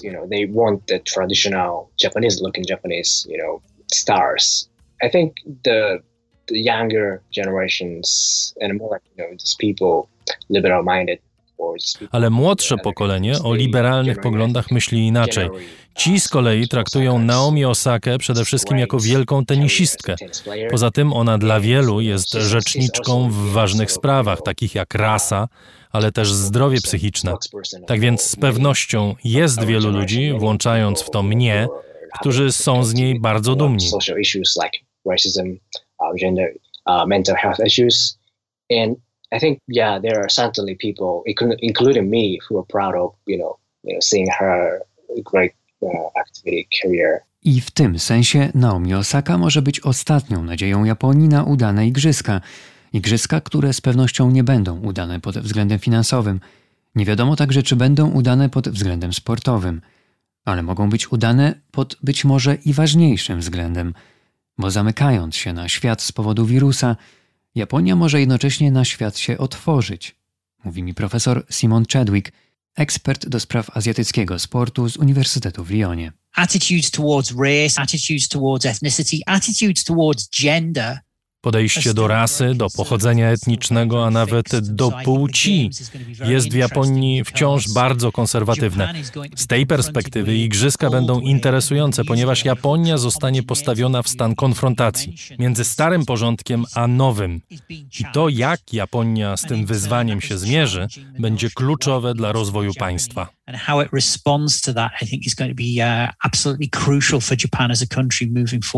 to uh. Jest też oczywiście jeszcze jeden aspekt igrzysk, o którym nie można zapominać aspekt sportowy. Dla wielu sportowców, szczególnie z mniej popularnych dyscyplin, te igrzyska to szansa jedna na całe życie i często zwieńczenie lat przygotowań. Zauważa profesor Simon Chadwick. Sportowcy to przede wszystkim sportowcy. Oni zawsze chcą wziąć udział w zawodach, być ich częścią. Musimy o tym pamiętać. Wielu z nich ma specjalne programy przygotowań, rozpisane na co najmniej dwa lata, które pozwoliły im znaleźć się na olimpiadzie.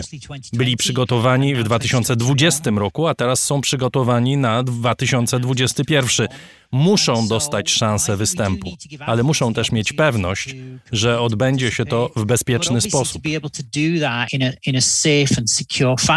Tak czy inaczej, mimo że Japończycy, nawet ci z Tokio, tacy jak Taro Okano czy Kantaro Komiya, nie będą mogli wybrać się na stadion, to z pewnością obejrzą igrzyska w telewizji. Ale japońską telewizję włączą też starsze pokolenia, zmęczone już pandemią i tęsknące do normalności. Tym razem normalność dla wielu z nich może okazać się trudna do przełknięcia. No ale to w końcu normalność.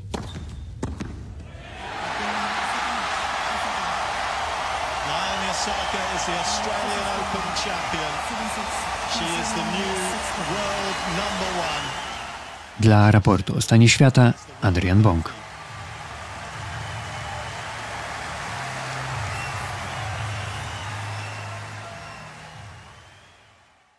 Oprogramowanie izraelskiej firmy NSO o nazwie Pegasus jest wykorzystywane przez klientów firmy do inwigilacji polityków, dziennikarzy, aktywistów społecznych, prawników, biznesmenów, duchownych i innych uznanych przez klientów NSO za podejrzanych.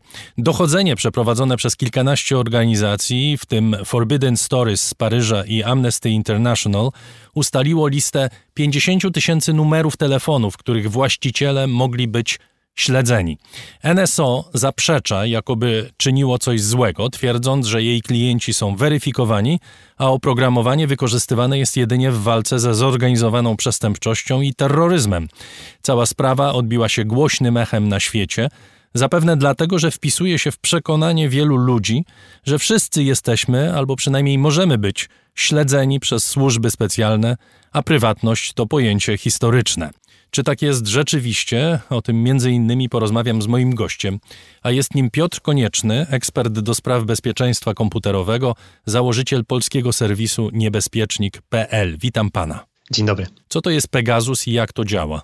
Pegasus jest to oprogramowanie, które służy do infekcji telefonu, no ale w zamyśle w, w dobrym celu, czyli po to, żeby inwigilować tak taki telefon, ale należący do złej osoby, po to, żeby móc widzieć, słyszeć i być na tym telefonie, czyli mieć tak naprawdę dostęp do wszystkiego, do czego dostęp ma osoba, która jest inwigilowana w zamyśle, ta zła osoba, e, której plany poprzez taką inwigilację służby mogą poznać i zapobiec na przykład aktom terroru, przemytowi narkotyków, czy też przemytowi ludzi. E, tak przynajmniej oficjalnie to rozwiązanie jest przedstawiane. Co robi to oprogramowanie? To znaczy, jakie działania może podjąć na naszym telefonie? Ja myślę, że najprościej jest wyobrazić sobie kogoś, kto stoi za naszymi plecami. Bo to tak naprawdę robi Pegasus. E, wszystko to, co my robimy na naszym smartfonie, zakładając, że jest on zainfekowany tym oprogramowaniem, widzi operator Pegasusa, widzi to, co pojawia się na ekranie, a więc także te wszystkie komunikaty, które wymieniamy z naszymi kontaktami przez tak zwane bezpieczne, szyfrowane komunikatory. No bo one prędzej czy później pojawią się na ekranie jednej albo drugiej stronie w formie rozszyfrowanej. Ale dodatkowo to jest też ktoś, kto stojąc za naszymi plecami, widzi i słyszy wszystko to, co widzi kamera, jedna i druga wbudowana w naszego smartfona i mikrofon, który również w naszym smartfonie jest dostępny. Także można powiedzieć, że w zasadzie to jest tak, jakby e, ktoś po prostu stał i cały czas patrzył za naszymi, e, przez nasze ramię na ekran naszego smartfona, e, miał swoje oczy i uszy, mógł się dookoła rozglądać i wszystko słyszeć. I rozumiem, że my nie wiemy, że to oprogramowanie jest zainstalowane. To znaczy w momencie, kiedy na przykład operator Pegasusa, pewnie komputer, chciałby włączyć nasz mikrofon albo naszą kamerkę, to nie jest tak, że się rozświetla ekran nasz, czy, czy się rozświetla? No, nie jest to właśnie e, idealne e, rozwiązanie. To znaczy, w zależności od modelu telefonu, w zależności od systemu operacyjnego i jego wersji, może to działać różnie. E, czasami na przykład ekran jest wygaszony, ale pewne spowolnienie będzie widoczne, kiedy taki telefon bierzemy do ręki i próbujemy go aktywować, więc są pewne ślady, które e, mogą przez osoby zainfekowane Pegasusem e, dawać takie wrażenie, no coś dziwnego się dzieje z moim telefonem, on działa wolniej, działa inaczej niż zwykle, są pewne anomalie. I po tym działanie Pegasusa no jak najbardziej można wykryć. Natomiast y, dzisiaj mamy już dostępne narzędzie, które obecnie, na chwilę obecną i, i chyba tylko na chwilę obecną, mm, działa i pozwala tym osobom, które podejrzewają, że mogły stać się ofiarą Pegasusa, sprawdzić swój smartfon, czy to y, związane z systemem operacyjnym Android, czy to związane z systemem operacyjnym iOS, czyli iPhone'a, mm, pod kątem tego, czy są na nim pewne ślady wskazujące na to, że kiedyś na tym telefonie działał, bądź wciąż działa, mm, system Pegasus. Natomiast trzeba mieć świadomość, że nie są to nigdy idealne narzędzia, dlatego że mm, sposób działania tego narzędzia, możliwości, które można modułowo włączać i wyłączać, nie zawsze, nie u każdego zostawią te same ślady, więc e, w pewien sposób e, to oprogramowanie, mm, chociaż e, jednym i tym samym narzędziem będzie wykryte u kogoś na telefonie, to to samo narzędzie już nie wykryje śladów Pegasusa u kogoś innego na telefonie. No i pamiętajmy, że dzisiaj już twórcy Pegasusa wiedzą, że takie narzędzie powstało, więc należy się spodziewać, że mm, jego najnowsza wersja będzie nie zostawiać tych śladów, po których obecnie jest wykrywana e, jego starsza wersja. Co najmniej od 2013 roku i sprawy Edwarda Snowdena wiemy, że rządy podsłuchują na masową skalę. Władze, służby specjalne, jakieś wyspecjalizowane agencje. Czym Pegasus różni się od innych oprogramowań i przedsięwzięć tego typu? Czy to jest y, po prostu narzędzie stosowane przez y, owe rządy, czy to jest nowa generacja? Tutaj chyba dobre byłoby takie porównanie do skalpela i siekiery. Siekierą można e, masowo e, wykroić sporą część lasu, ale to po skalpel sięgniemy, kiedy musimy zrobić bardzo precyzyjną operację na ludzkim sercu. I Pegasus jest takim narzędziem, które nie jest wykorzystywane masowo. To jest oprogramowanie, które wymaga jednak e, operatora, który wie czego szuka, żeby zostawić jak najmniej śladów, wie kiedy i w jaki sposób podejść daną osobę, żeby no, zainfekować jej telefon, co też nie jest lada e, sztuką i to nie jest powiedziane, że każdy na taki atak jest e, podatny i, i, i automatycznie każdy telefon może zostać przejęty. Czasem wymaga to trochę e, w cudzysłowie współpracy ze strony ofiary, żeby dać się zainfekować, dać się złapać na pewne haczyki czy fałszywe strony, linki, które operator pod różnymi pretekstami, podszywając się pod różne byty, wysyła i infekuje. Natomiast Pegasus jest narzędziem komercyjnym. On jest wykorzystywany przez służby, ale wymaga też licencji. E, a to oznacza, że taka licencja kosztuje. Oczywiście są kraje, które mogą wydać więcej budżetu na tego typu działalność, są kraje, które mogą wydać mniej pieniędzy na tego typu cele, ale jednak jest to narzędzie raczej z gatunku tych drogich.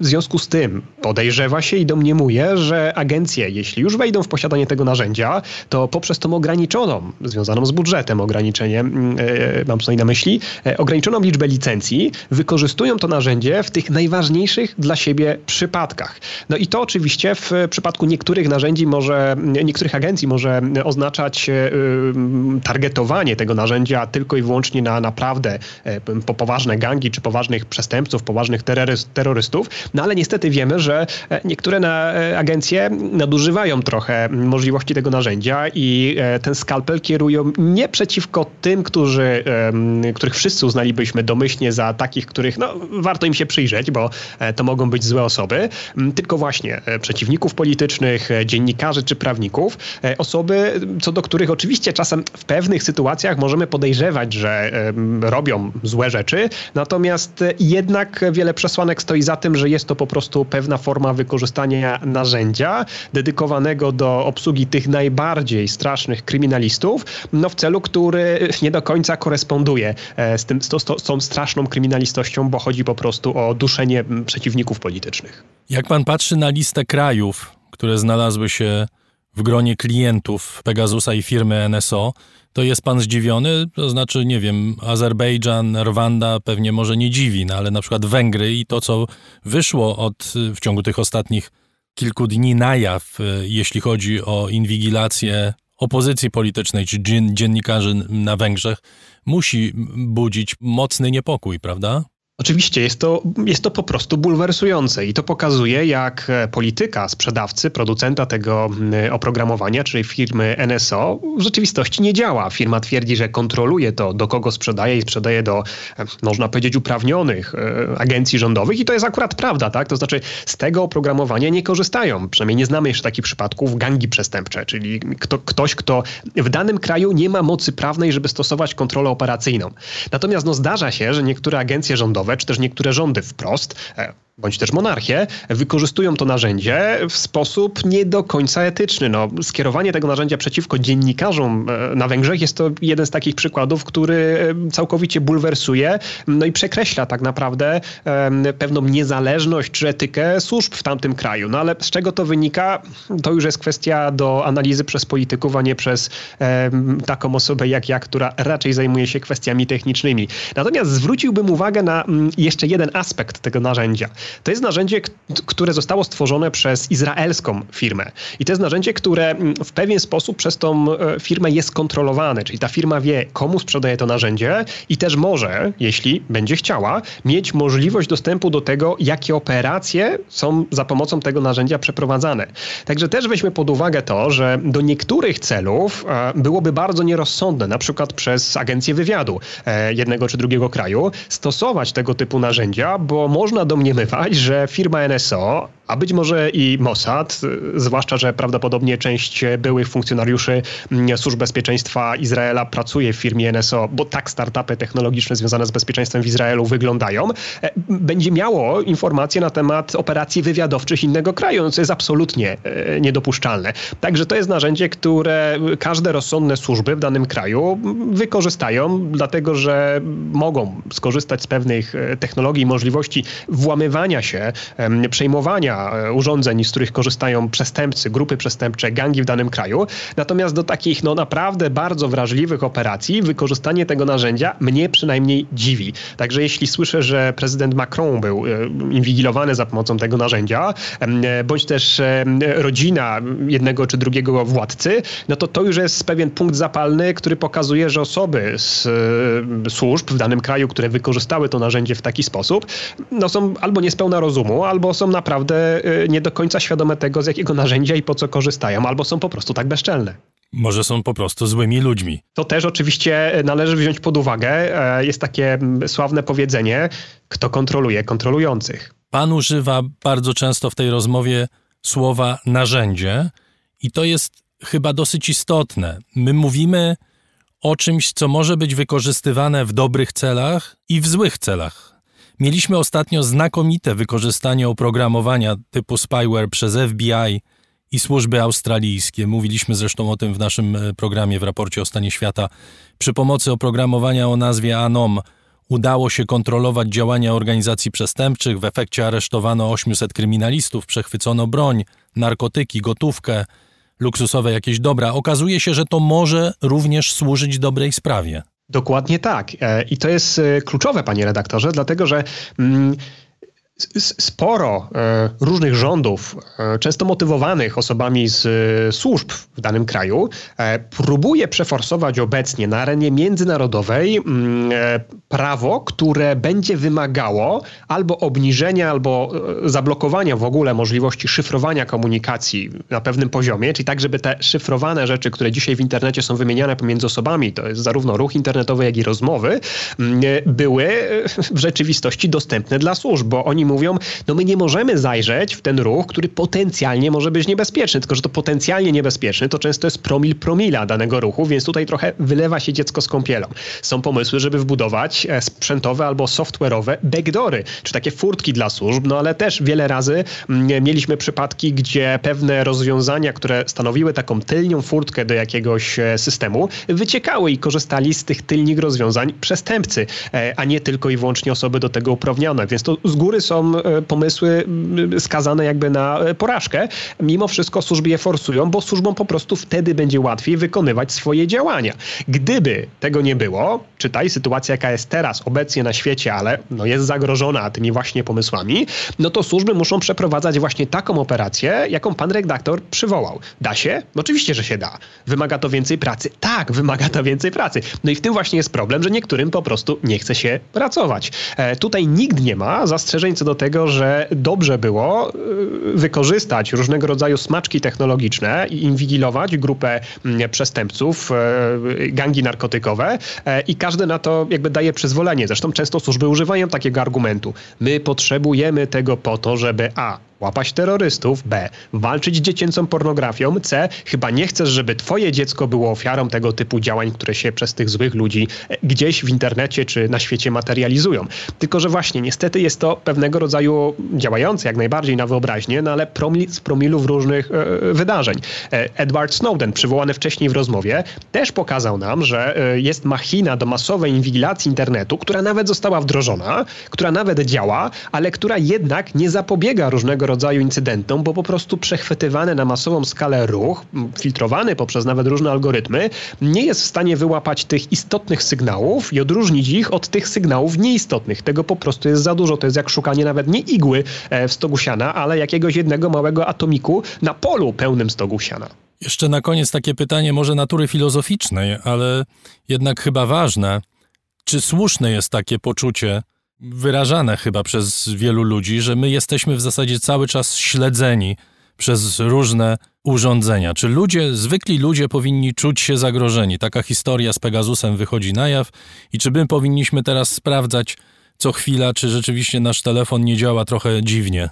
Nie, absolutnie nie. E, to jest właśnie mm, coś, co też rządzi naszym światem, taki e, pęd do różnego rodzaju sensacji. Oczywiście fajnie brzmi, jak mówimy o rozwiązaniach, które włamują się na każdy telefon. One faktycznie istnieją i trzeba powiedzieć wprost, każde oprogramowanie, czy to jest najnowszy smartfon firmy X czy Y, ono ma lub za chwilę będzie miało błędy, o których niewiele osób wie i ta, ta, ta niewielka grupa osób będzie je wykorzystywała do tego, do czego chce. E, one są bardzo cenne i z reguły są właśnie sprzedawane tej czy innej firmie, która robi na jej podstawie narzędzia, które wykorzystując te błędy pozwalają na inwigilację. No pytanie w jakim celu? Powiedzmy sobie szczerze, szczerze, że e, Pegasus to nie jest jedyne oprogramowanie tego typu. Jest więcej tego typu narzędzi, natomiast no, mówi się głośno o Pegasusie, bo on już urósł do e, rangi takiego bardzo rozpoznawalnego problemu i też e, z racji tego, że prawdopodobnie jest najpopularniejszy, no to jest o nim najgłośniej.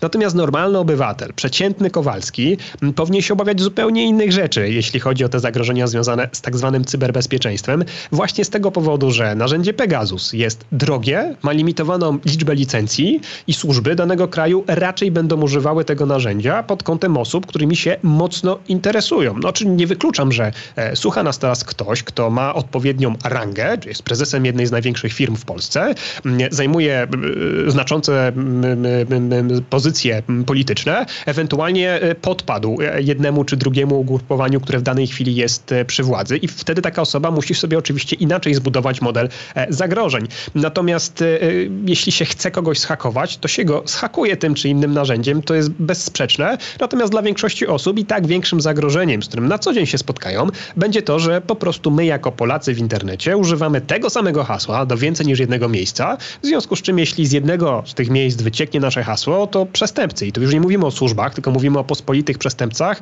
e, często niezbyt rozgarniętych, ale na tyle rozgarniętych, że są w stanie sprawdzić, czy to hasło do maila piotrkonieczny.małpaniebezpiecznik.pl, e, które brzmi koteczek raz, dwa, trzy, pasuje do Allegro, pasuje do Gmaila, pasuje do tego innego banku i gdzieś, zakładając, że Piotr Konieczny e, korzysta z tego samego hasła, tym osobom uda się dostać i uda się zrobić problemów Piotrowi Koniecznemu. Więc to jest tak naprawdę problem, z którym y, my zostajemy. Inwigilacja jak najbardziej istnieje, ale jest to bardziej inwigilacja różnego rodzaju dużych firm na F, na G, e, firm, które y, tą inwigilację trochę w cudzysłowie wykorzystują, bo raczej po to, żeby nas śledzić w internecie, może nawet użyć słowa szpiegować w niektórych przypadkach. Były takie sprawy, które o sąd się otarły, że to śledzenie poszło trochę za daleko, ale one wykorzystują tą wiedzę nie po to, żeby się dzielić nią tylko i wyłącznie z służbami, chociaż to oczywiście też jest możliwe. Często służby piszą do firmy na G o to, żeby powiedziała, e, czy na danym obszarze widziała takie i takie telefony, albo jakie telefony widziała, bo tam doszło do popełnienia jakiegoś przestępstwa i chcemy wiedzieć, kto w danej chwili tam był. Winni, niewinni, wszyscy, którzy tam byli, z każdym chcielibyśmy porozmawiać. Natomiast w większości przypadków te duże korporacje internetowe wykorzystują informacje, które na nasz temat zebrały, albo inaczej, te informacje, które my sami, często nieświadomi, albo nasi znajomi na nasz temat przekazali mm, tym korporacjom, do tego, żeby nam bardziej sprofilowane, bardzo miękkie, przyjemne, PR-owe słowo, reklamy serwować. I to jest coś, na czym one zarabiają. Dlatego też to stosują. Tam nikt nie mówi o inwigilacji po to, żeby wiedzieć, czy ja dzisiaj na obiad jadłem to czy tamto, albo o czym rozmawiam z moją małżonką. Tam chodzi o to, żebym ja zobaczył tylko i wyłącznie reklamy ekspresu do kawy, bo ja teraz jestem zainteresowany ekspresem do kawy, więc jak mi się pokaże ekspres do kawy, to ja kupię ten ekspres do kawy, który mi się będzie najczęściej pokazywało, bo właśnie kupuję ekspresy do kawy. Czyli przed tymi firmami na, na A, F czy G bardzo trudno się bronić, ponieważ one nas traktują jak produkty, a my specjalnie nie przeciwstawiamy się temu traktowaniu. Ja powiem nawet szczerze, że ja nie mam, jako osoba, myślę całkiem świadoma, nie mam wyłączonego profilowania związanego z reklamami, dlatego że ja, może jest jakaś, jakiś element masochistyczny, lubię widzieć sprofilowane reklamy. Przede wszystkim jest to zboczenie zawodowe, chcę wiedzieć, które z firm mają ten tak zwany remarketing ustawiony i, i, i bardziej znają się na rzeczy, czyli potencjalnie są dla mnie groźniejsze pod kątem prywatności, a B, no kurczę, nie znam się na ekspresach do kawy, faktycznie chciałbym zobaczyć, jakie są na rynku. Natomiast przed Pegasusem y, to przeczytałem. Możemy się bronić w bardzo prosty sposób, na przykład restartując y, swój y, telefon często, raz na dzień, czy raz na dwa, czy trzy dni lekko sprostuję. E, nie tyle bronić, co można powiedzieć uciekać. E, dlatego, że w zależności też od rodzaju ataku, Pegasusa musimy sobie wyobrazić jako armatę, która strzela różnymi pociskami. Jedne będą mniej, drugie bardziej skuteczne. Natomiast w większości przypadków, bazując na tym, jak e, poszło do przodu chronienie najnowszego sprzętu, czyli najnowszego iPhone'a, czy najnowszych telefonów od Google Pixeli w połączeniu z systemem Android, to, to te telefony mają, już nie wchodząc w szczegóły techniczne, pewne mechanizmy, które podczas restartu można powiedzieć, że te najbardziej ważne elementy systemu weryfikują, sprawdzają i obcy kod z niego wyrzucają. Więc jest możliwość zainfekowania smartfona złośliwym oprogramowaniem, jest możliwość działania tego złośliwego oprogramowania w sposób niewidzialny w tle, zbierania informacji, szpiegowania nas, ale po restarcie tego nie będzie, to znika, bo nie ma tak zwanego persistence, czyli czegoś, co pozwala złośliwemu oprogramowaniu przestać, yy, przetrwać restart.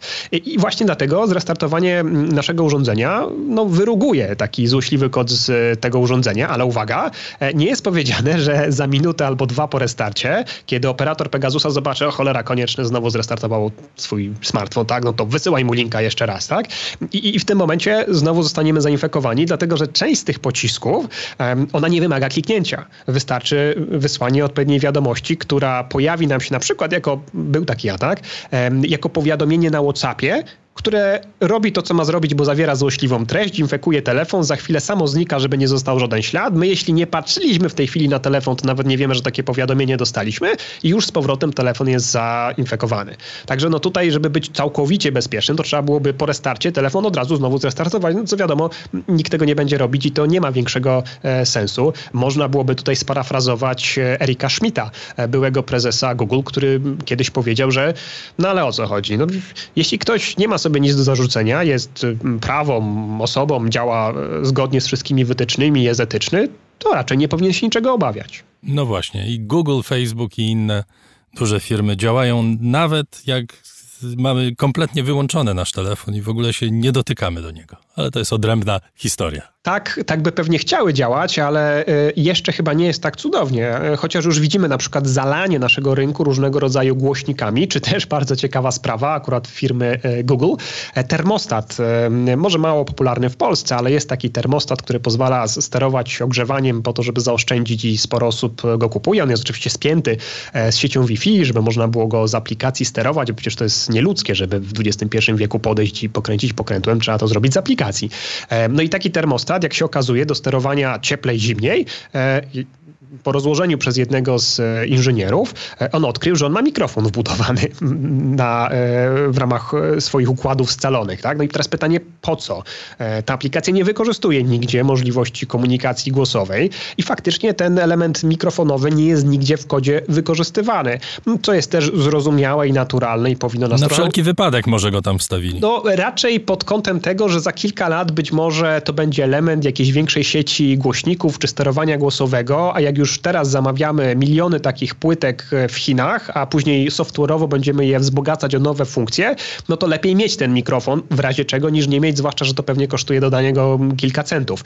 E, ale pięknie też pokazuje teorie spiskowe i też pokazuje właśnie to, na co pan redaktor zwrócił uwagę, że otacza nas coraz bardziej e, szereg różnego rodzaju już nawet hardware'u, tak, czyli sprzętu, a nie tylko naszych e, szpiegofonów, które nosimy w kieszeniach, które mają pewne możliwości i w przyszłości być może rzeczywiście będzie tak, że jeśli ktoś będzie chciał zebrać pewne informacje na czyjś temat, no to jak na amerykańskich serialach dzisiaj będzie mógł po prostu dwa razy kliknąć za pomocą odpowiedniego oprogramowania, usłyszeć, co się mówi w danym domu, zobaczyć z różnych kamerek, a jeszcze jak osoba będzie przechodziła z kuchni e, do dużego pokoju albo z dużego pokoju wracała do kuchni, to przełączy się z tego mikrofonu w termostacie w pokoju na mikrofon w lodówce, czy w e, nawet kuchence, bo polska firma na A, takie kuchenki już podpinane do Wi-Fi, czyli możliwe do osiągnięcia z, z, z poziomu internetu, e, produkuje. Po co? No może ktoś chciałby wracając do domu wysłać kuchence informację, weź się nagrzewaj, bo ja mam pizzę, którą kupiłem właśnie w Biedronce i będę ją za chwilę podgrzewał w tobie, drogi piekarniku, więc bądź już gotowy i rozgrzany do 120 stopni. Dziękuję bardzo. Piotr Konieczny, ekspert do spraw bezpieczeństwa komputerowego, założyciel polskiego serwisu niebezpiecznik.pl był naszym gościem. Dziękuję.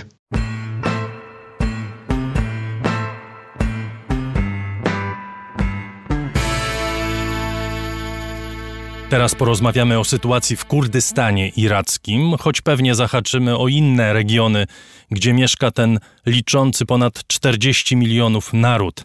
O Iran, Syrię, Turcję, bo to są tereny, na których żyją właśnie Kurdowie.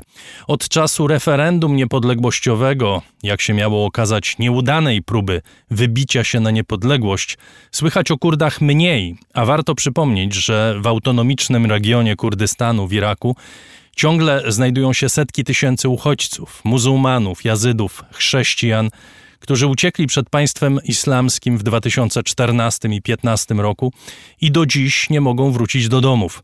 W irackim Kurdystanie, który de facto jest krajem niezależnym, choć nominalnie stanowi część Iraku, mamy też problemy polityczne oraz trwającą od kwietnia ofensywę militarną Turcji przeciwko bojownikom Partii Pracujących Kurdystanu, którzy na północy irackiego Kurdystanu mają swoje bazy i obozy szkoleniowe. W studio Ziad Rauf, pełnomocnik rządu regionalnego Kurdystanu w Polsce. Witam pana, dzień dobry. Witam serdecznie, dzień dobry. Nie chciałbym zaczynać od polityki, do niej przejdziemy za chwilę, ale porozmawiajmy o sytuacji e, społecznej w kraju, zwłaszcza o sytuacji uchodźców. W połowie 2014 roku, to już 7 lat temu, mieliśmy ofensywę państwa islamskiego e, w północnym Iraku. Setki tysięcy ludzi wówczas uciekło do Kurdystanu, który udzielił im schronienia. To jest jedna y, chyba z najbardziej chwalebnych kart współczesnej historii y, Kurdów, bo oprócz tego, że peszmergowie, czyli żołnierze kurdyjscy walczyli na froncie z islamistami w sytuacji, w której właściwie żadna lądowa armia ich nie wspierała, bo armia iracka była wówczas w rozpadzie. Amerykanie owszem dawali wsparcie w sprzęcie czy wsparcie w nalotach, ale też nie brali udziału w tej ofensywie w dużym stopniu.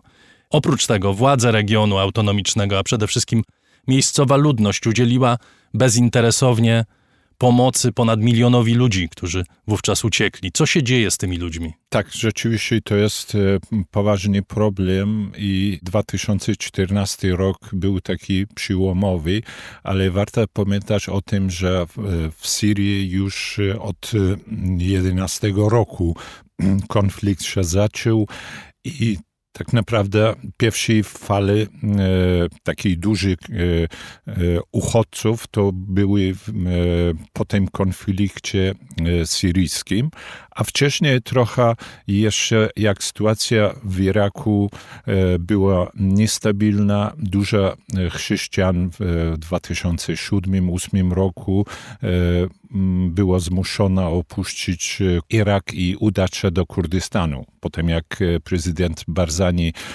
powiedział, przyjedźcie do Kurdystanu, zapewnimy wam bezpieczeństwo i godne życie, ponieważ w Bagdadzie, w innych miastach Iraku wysadzali w powietrze kościoły, cerkwi i chrześcijanie byli w, niebez...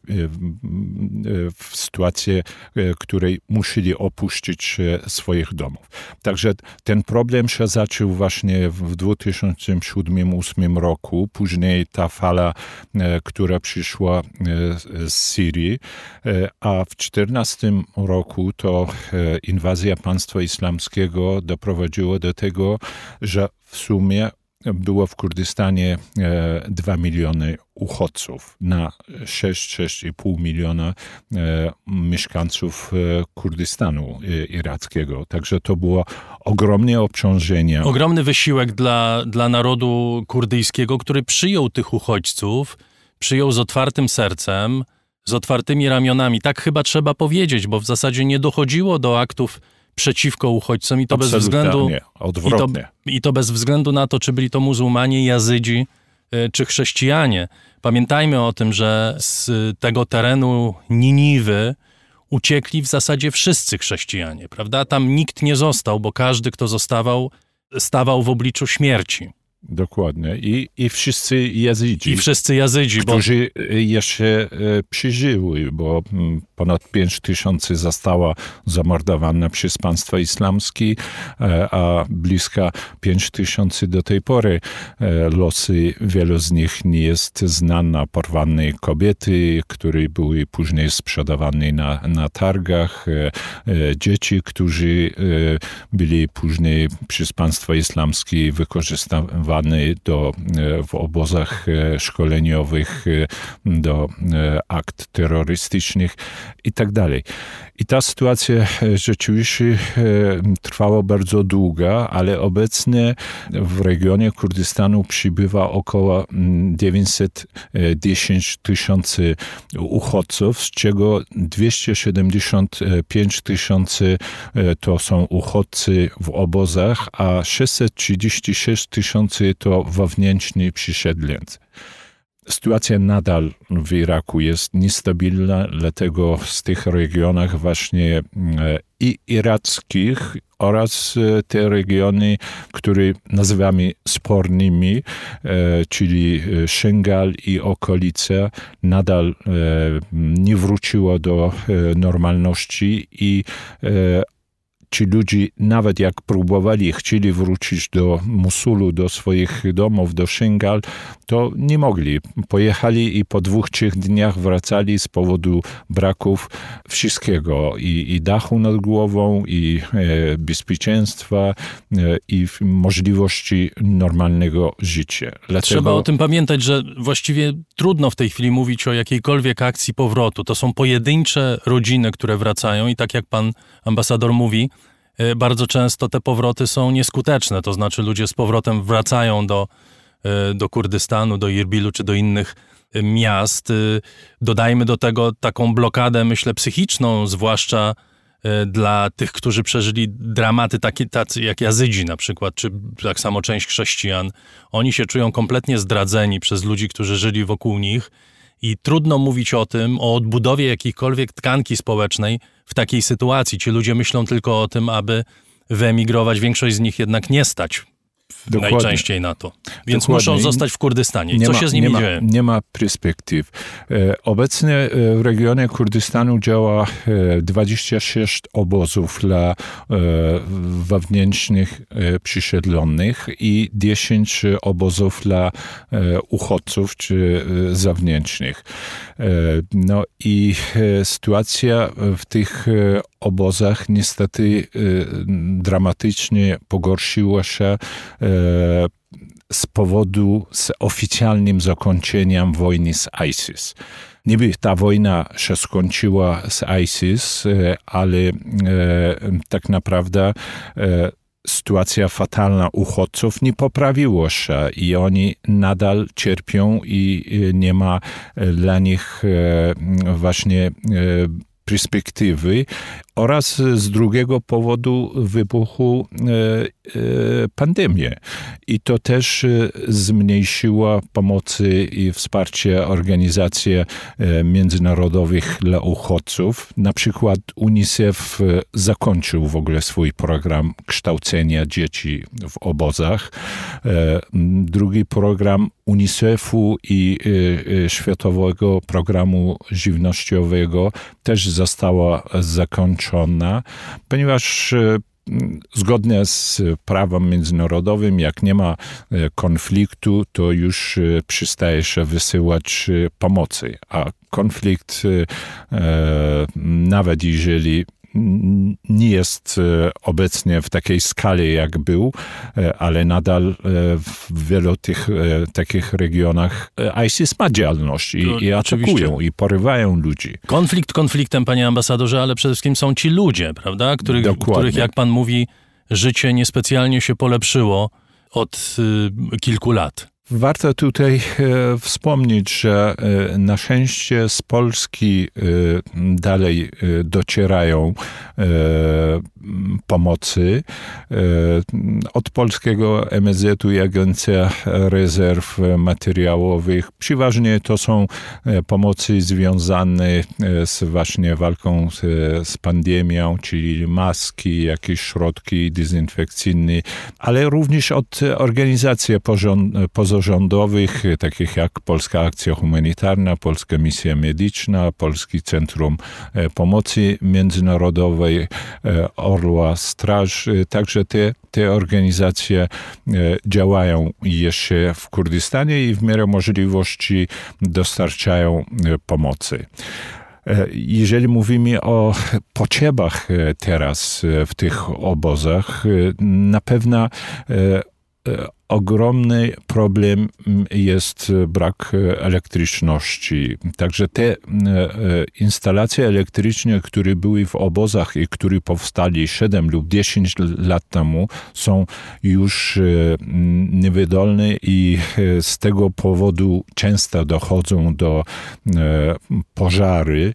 Na przykład taki największy pożar, który w czerwcu był niedaleko od Duchok w obozu Sharia e, to spłonęło 400 namiotów. Na szczęście e, Fundacja Barzaniego e, mogła w szybkim tempie odbudować ten obóz i wybudować już zamiast namiotów takie kontenery dla tych uchodźców, ale problem dalej istnieje i jest potrzeba remontu, naprawy tych instalacji potrzebni są gaśnicy.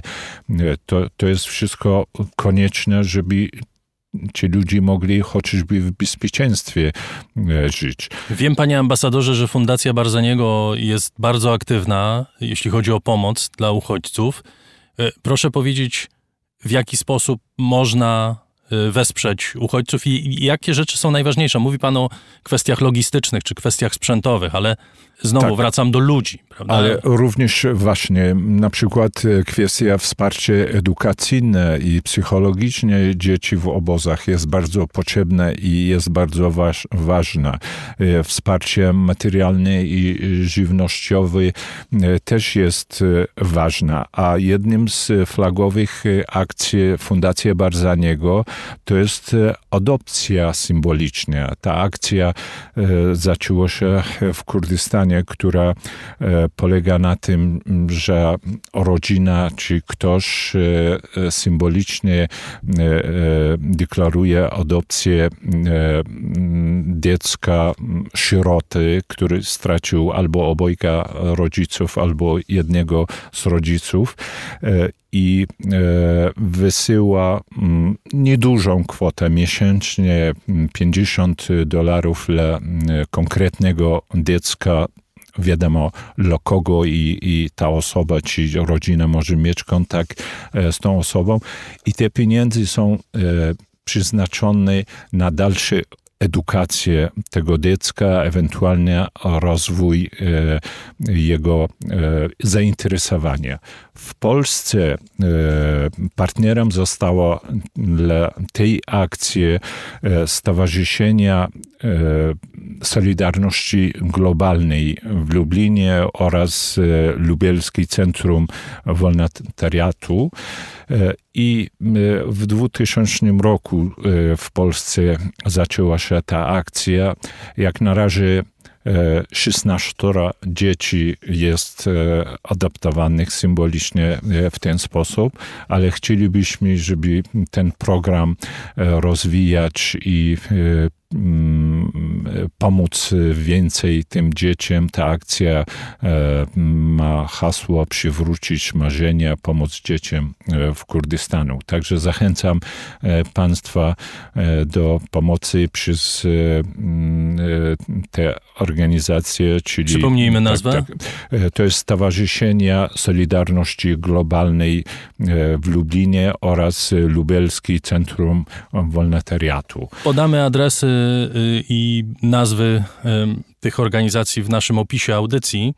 Ja również zachęcam Państwa do tego, żeby włączyć się do tej akcji. Y, to jest pomoc bardzo istotna, bez względu na to, jakiego wyznania są dzieci i bez względu na to, skąd przyszły. Więc czy to są dzieci muzułmańskie, jazyckie czy chrześcijańskie, Fundacja Barzaniego wspiera takie dzieci i takie dzieci będą wspierane przez Państwa pieniądze, jeżeli y, się na to zdecydujecie. Panie ambasadorze, chciałbym chwilę porozmawiać o sytuacji politycznej y, w Kurdystanie irackim, bo mm, ona jest bardzo y, trudna, również myślę do pewnego y, stopnia z żalem można o niej mówić, o rozwoju sytuacji, zwłaszcza po referendum 2017 roku. Mieliśmy prawie 98% Kurdów, którzy wypowiedzieli się za niepodległością. To jest oczywiste, że Kurdowie iraccy chcieli niepodległe państwo. Te nadzieje prysły z różnych przyczyn, z przyczyn obiektywnych, czasami zewnętrznych, ze względu na, na to, że są państwa, które nie godzą się na niepodległość y, kurdyjską, ale również ze względu na podziały wśród y, Kurdów. Te podziały y, trwają nie od dzisiaj i nie od 17 roku. Mamy obecnie ten taki najbardziej znaczący podział na kurdyjską partię demokratyczną rządzącą w Irbilu, a patriotyczną Unią Kurdystanu na południu kraju, w Sulejmanii. Proszę powiedzieć, czy Kurdowie pańskim zdaniem wyciągnęli jakieś wnioski z tego 2017 roku, z tego jak straszną rzeczą była utrata Kirkuku, prawda, tego miejsca legendarnego, bardzo ważnego dla, w historii Kurdów i dla, dla Kurdów obecnych również, przecież to są pola naftowe, ogromny zastrzyk e, finansowy i, i gospodarczy dla tego kraju, który przecież ciągle musi się rozwijać. Jaka jest refleksja przez te ostatnie 3-4 lata? Rzeczywiście, tak jak pan powiedział, to była ogromna e, strata i e, mm, tak e, przez jakiś czas doprowadziło do tego, że ludzie prawie że stracili nadzieję, ponieważ byliśmy bardzo blisko, ale jak się okazało, że po pierwsze kraje, które dzielą Kurdystan nawet jeżeli mają we wszystkich innych e, tematach e, konflikt między sobą, ale współpracują i razem działają, żeby nie dopuścić do powstania niepodległego państwa Kurdystan, nawet na jednej części. I to przykładem było właśnie umawianie się Turcję, z Iranem, z Irakiem e, i, i, i wspólne działania i zamykania granic i, i, i powietrze Kurdystanu. E, i wręcz do wysyłania swoich wojskowych i sił e, zbrojnych, żeby zwalczali e, pieszmergów i, i naród kurdyjski i żeby odbić z rąk Kurdów Kerkuk, to robiła właśnie strażnicy rewolucji w Iranie, sam... Milicje irańskie, milicje, tak. tak, milicje irackie we współpracy z szyickimi milicjami, które również są proirańscy. Sam Qasem Sulejmani, który zginął w zamachu amerykańskim, był obecny i dowodził tą akcję na Kerkuk i na Kurdystan iracki.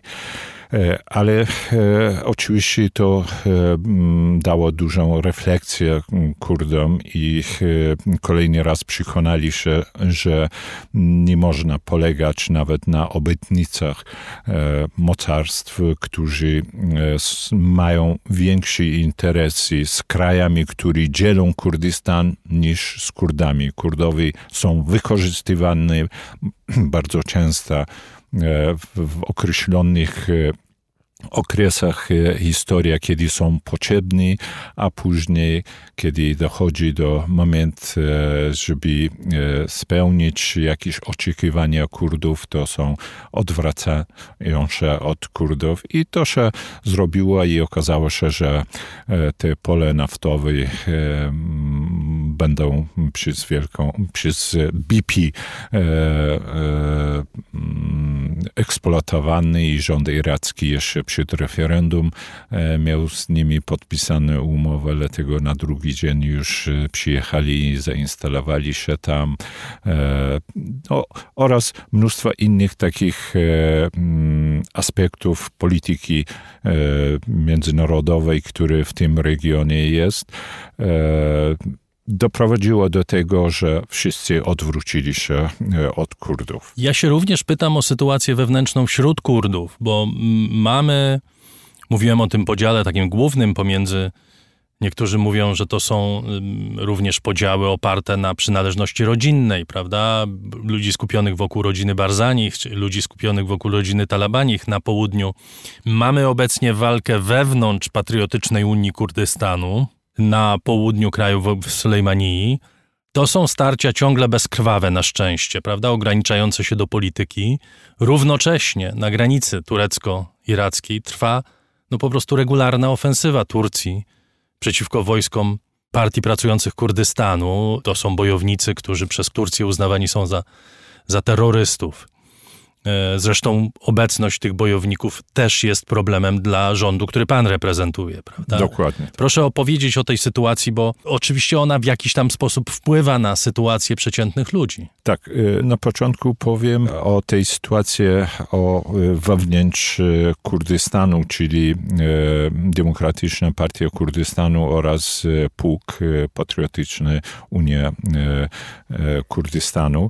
Rzeczywiście to są dwie główne najsilniejsze partie, które są e, razem e, w rządzie od wielu lat e, tworzą rząd wspólnie, ale szczególnie w, w patriotycznej Unii Kurdystanu jest podział szczególnie po śmierci mm, lidera, czyli Jalala Talabaniego, który był e, e, politykiem z wielką charyzmą oraz jednym z autorów właśnie obalenia Saddama i budowy nowe, nowego Iraku, ale niestety on odszedł i wewnątrz tej partii, która zawsze była składana z E, zjednoczenia wiele ugrupowań e, dochodzi e, i dochodziło i teraz też dochodzi do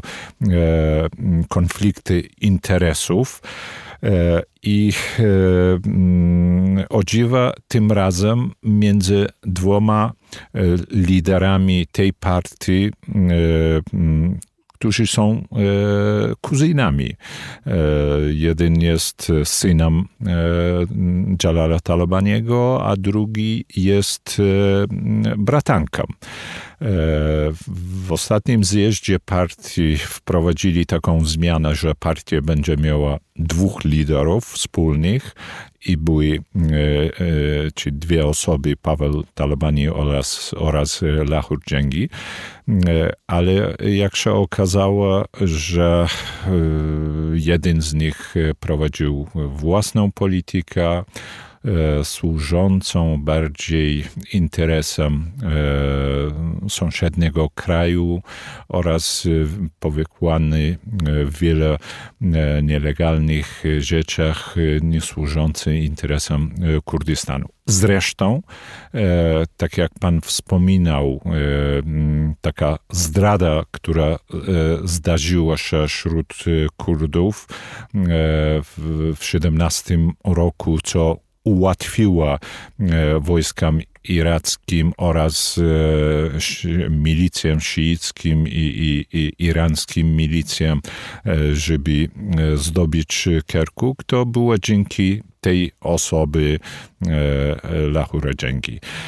I teraz ten konflikt wzrastał do takiego stopnia, że musiał e, jeden z nich, czyli ten e, powiedzmy, e, który w 17 roku zdradził, musiał odstąpić od swojego stanowiska, przekazać wszystkie kompetencje drugiej osoby.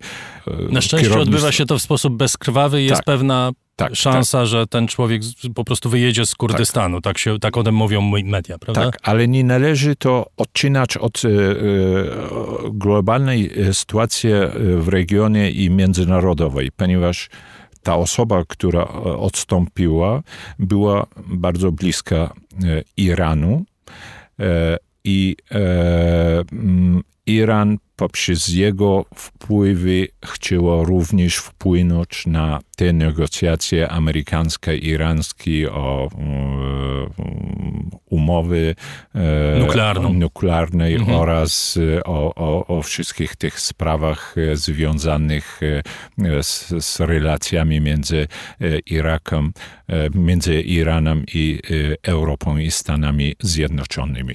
Jeszcze słowo na koniec na temat sytuacji na północy, to znaczy na temat tej ofensywy tureckiej, jak to wygląda. Wiem, że to są problemy bardzo różnej naturze. Z jednej strony jest to problem militarny, z drugiej strony jest to problem bardzo mocny problem ekologiczny. Dokładnie. E, problem e, militarny, który doprowadził do e, tego, że tysiące wiosek kurdyjskich zostało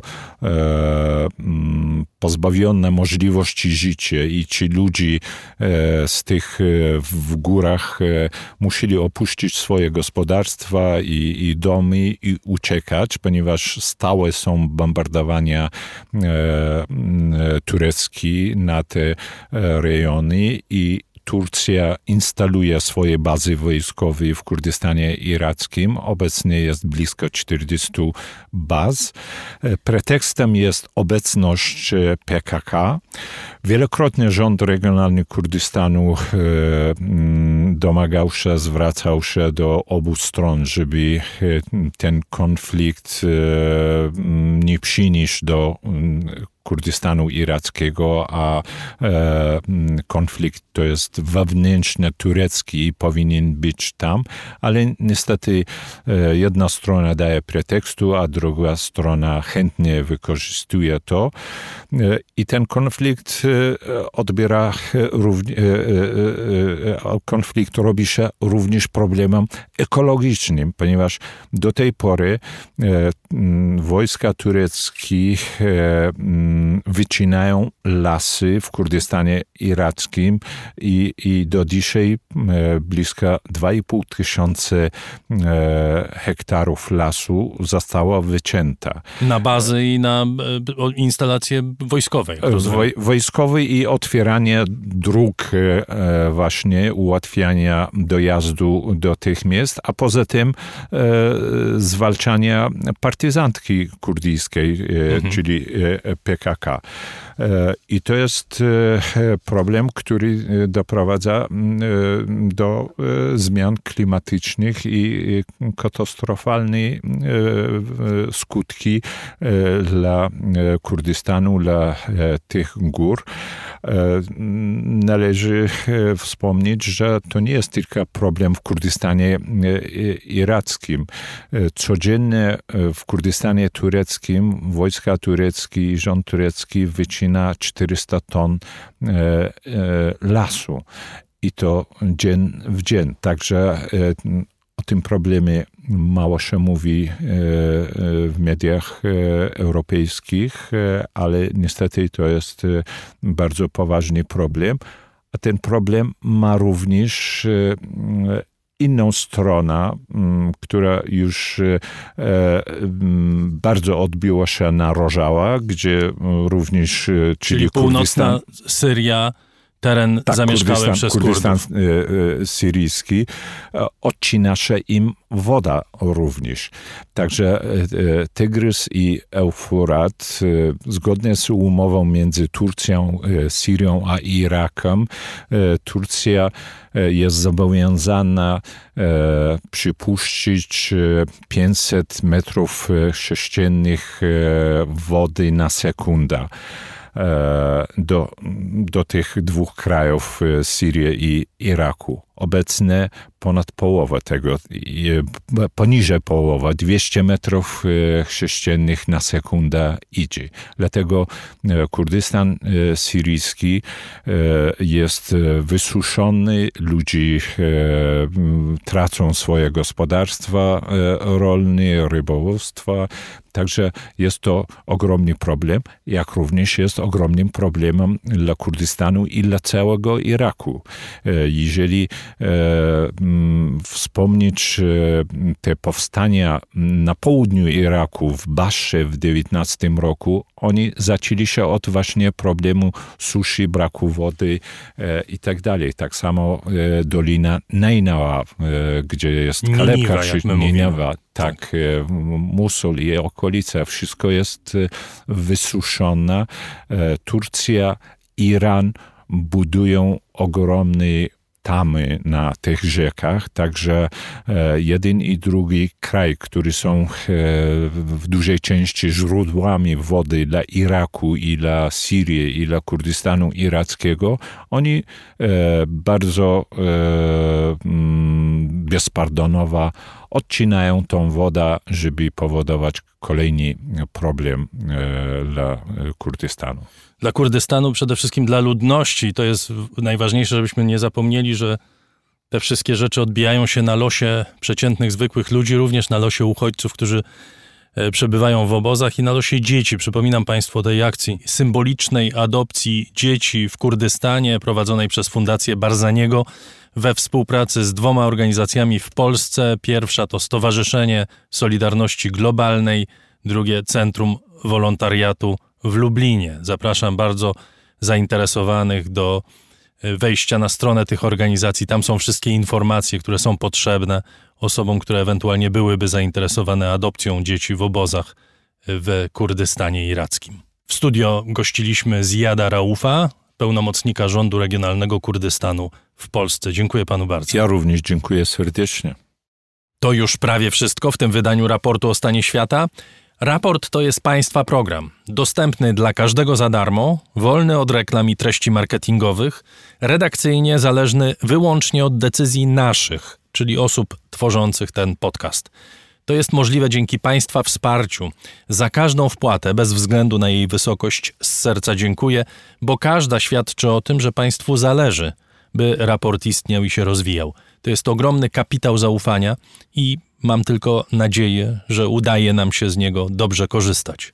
Jeśli ktoś chciałby przyłączyć się do grona patronów, serdecznie zapraszam na moje konto w serwisie patronite.pl. Za jego pośrednictwem najłatwiej wesprzeć raport. Adrian Bąk, Chris Wawrzak i Dariusz Rosiak, dziękujemy za dziś. Zapraszamy na środę. Na koniec powrót do czasów, gdy szpiegowanie miało klasę, a o szpiegach powstawały takie oto piosenki.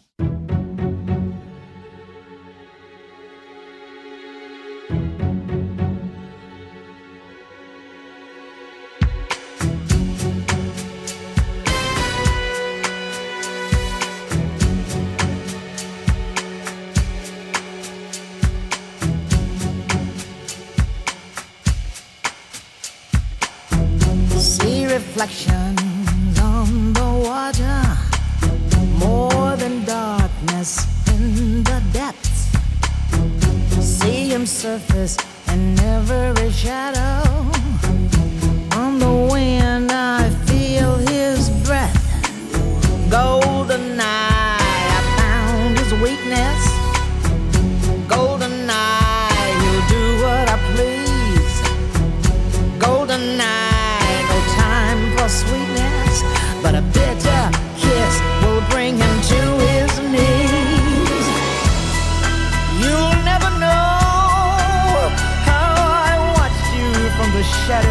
as a child. You'll never know.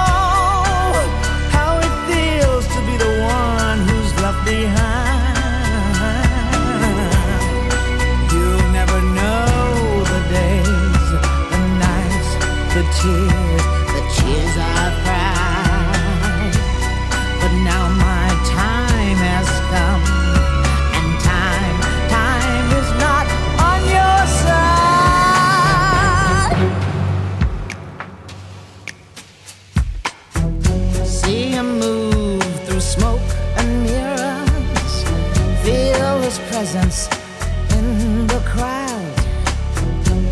Other girls.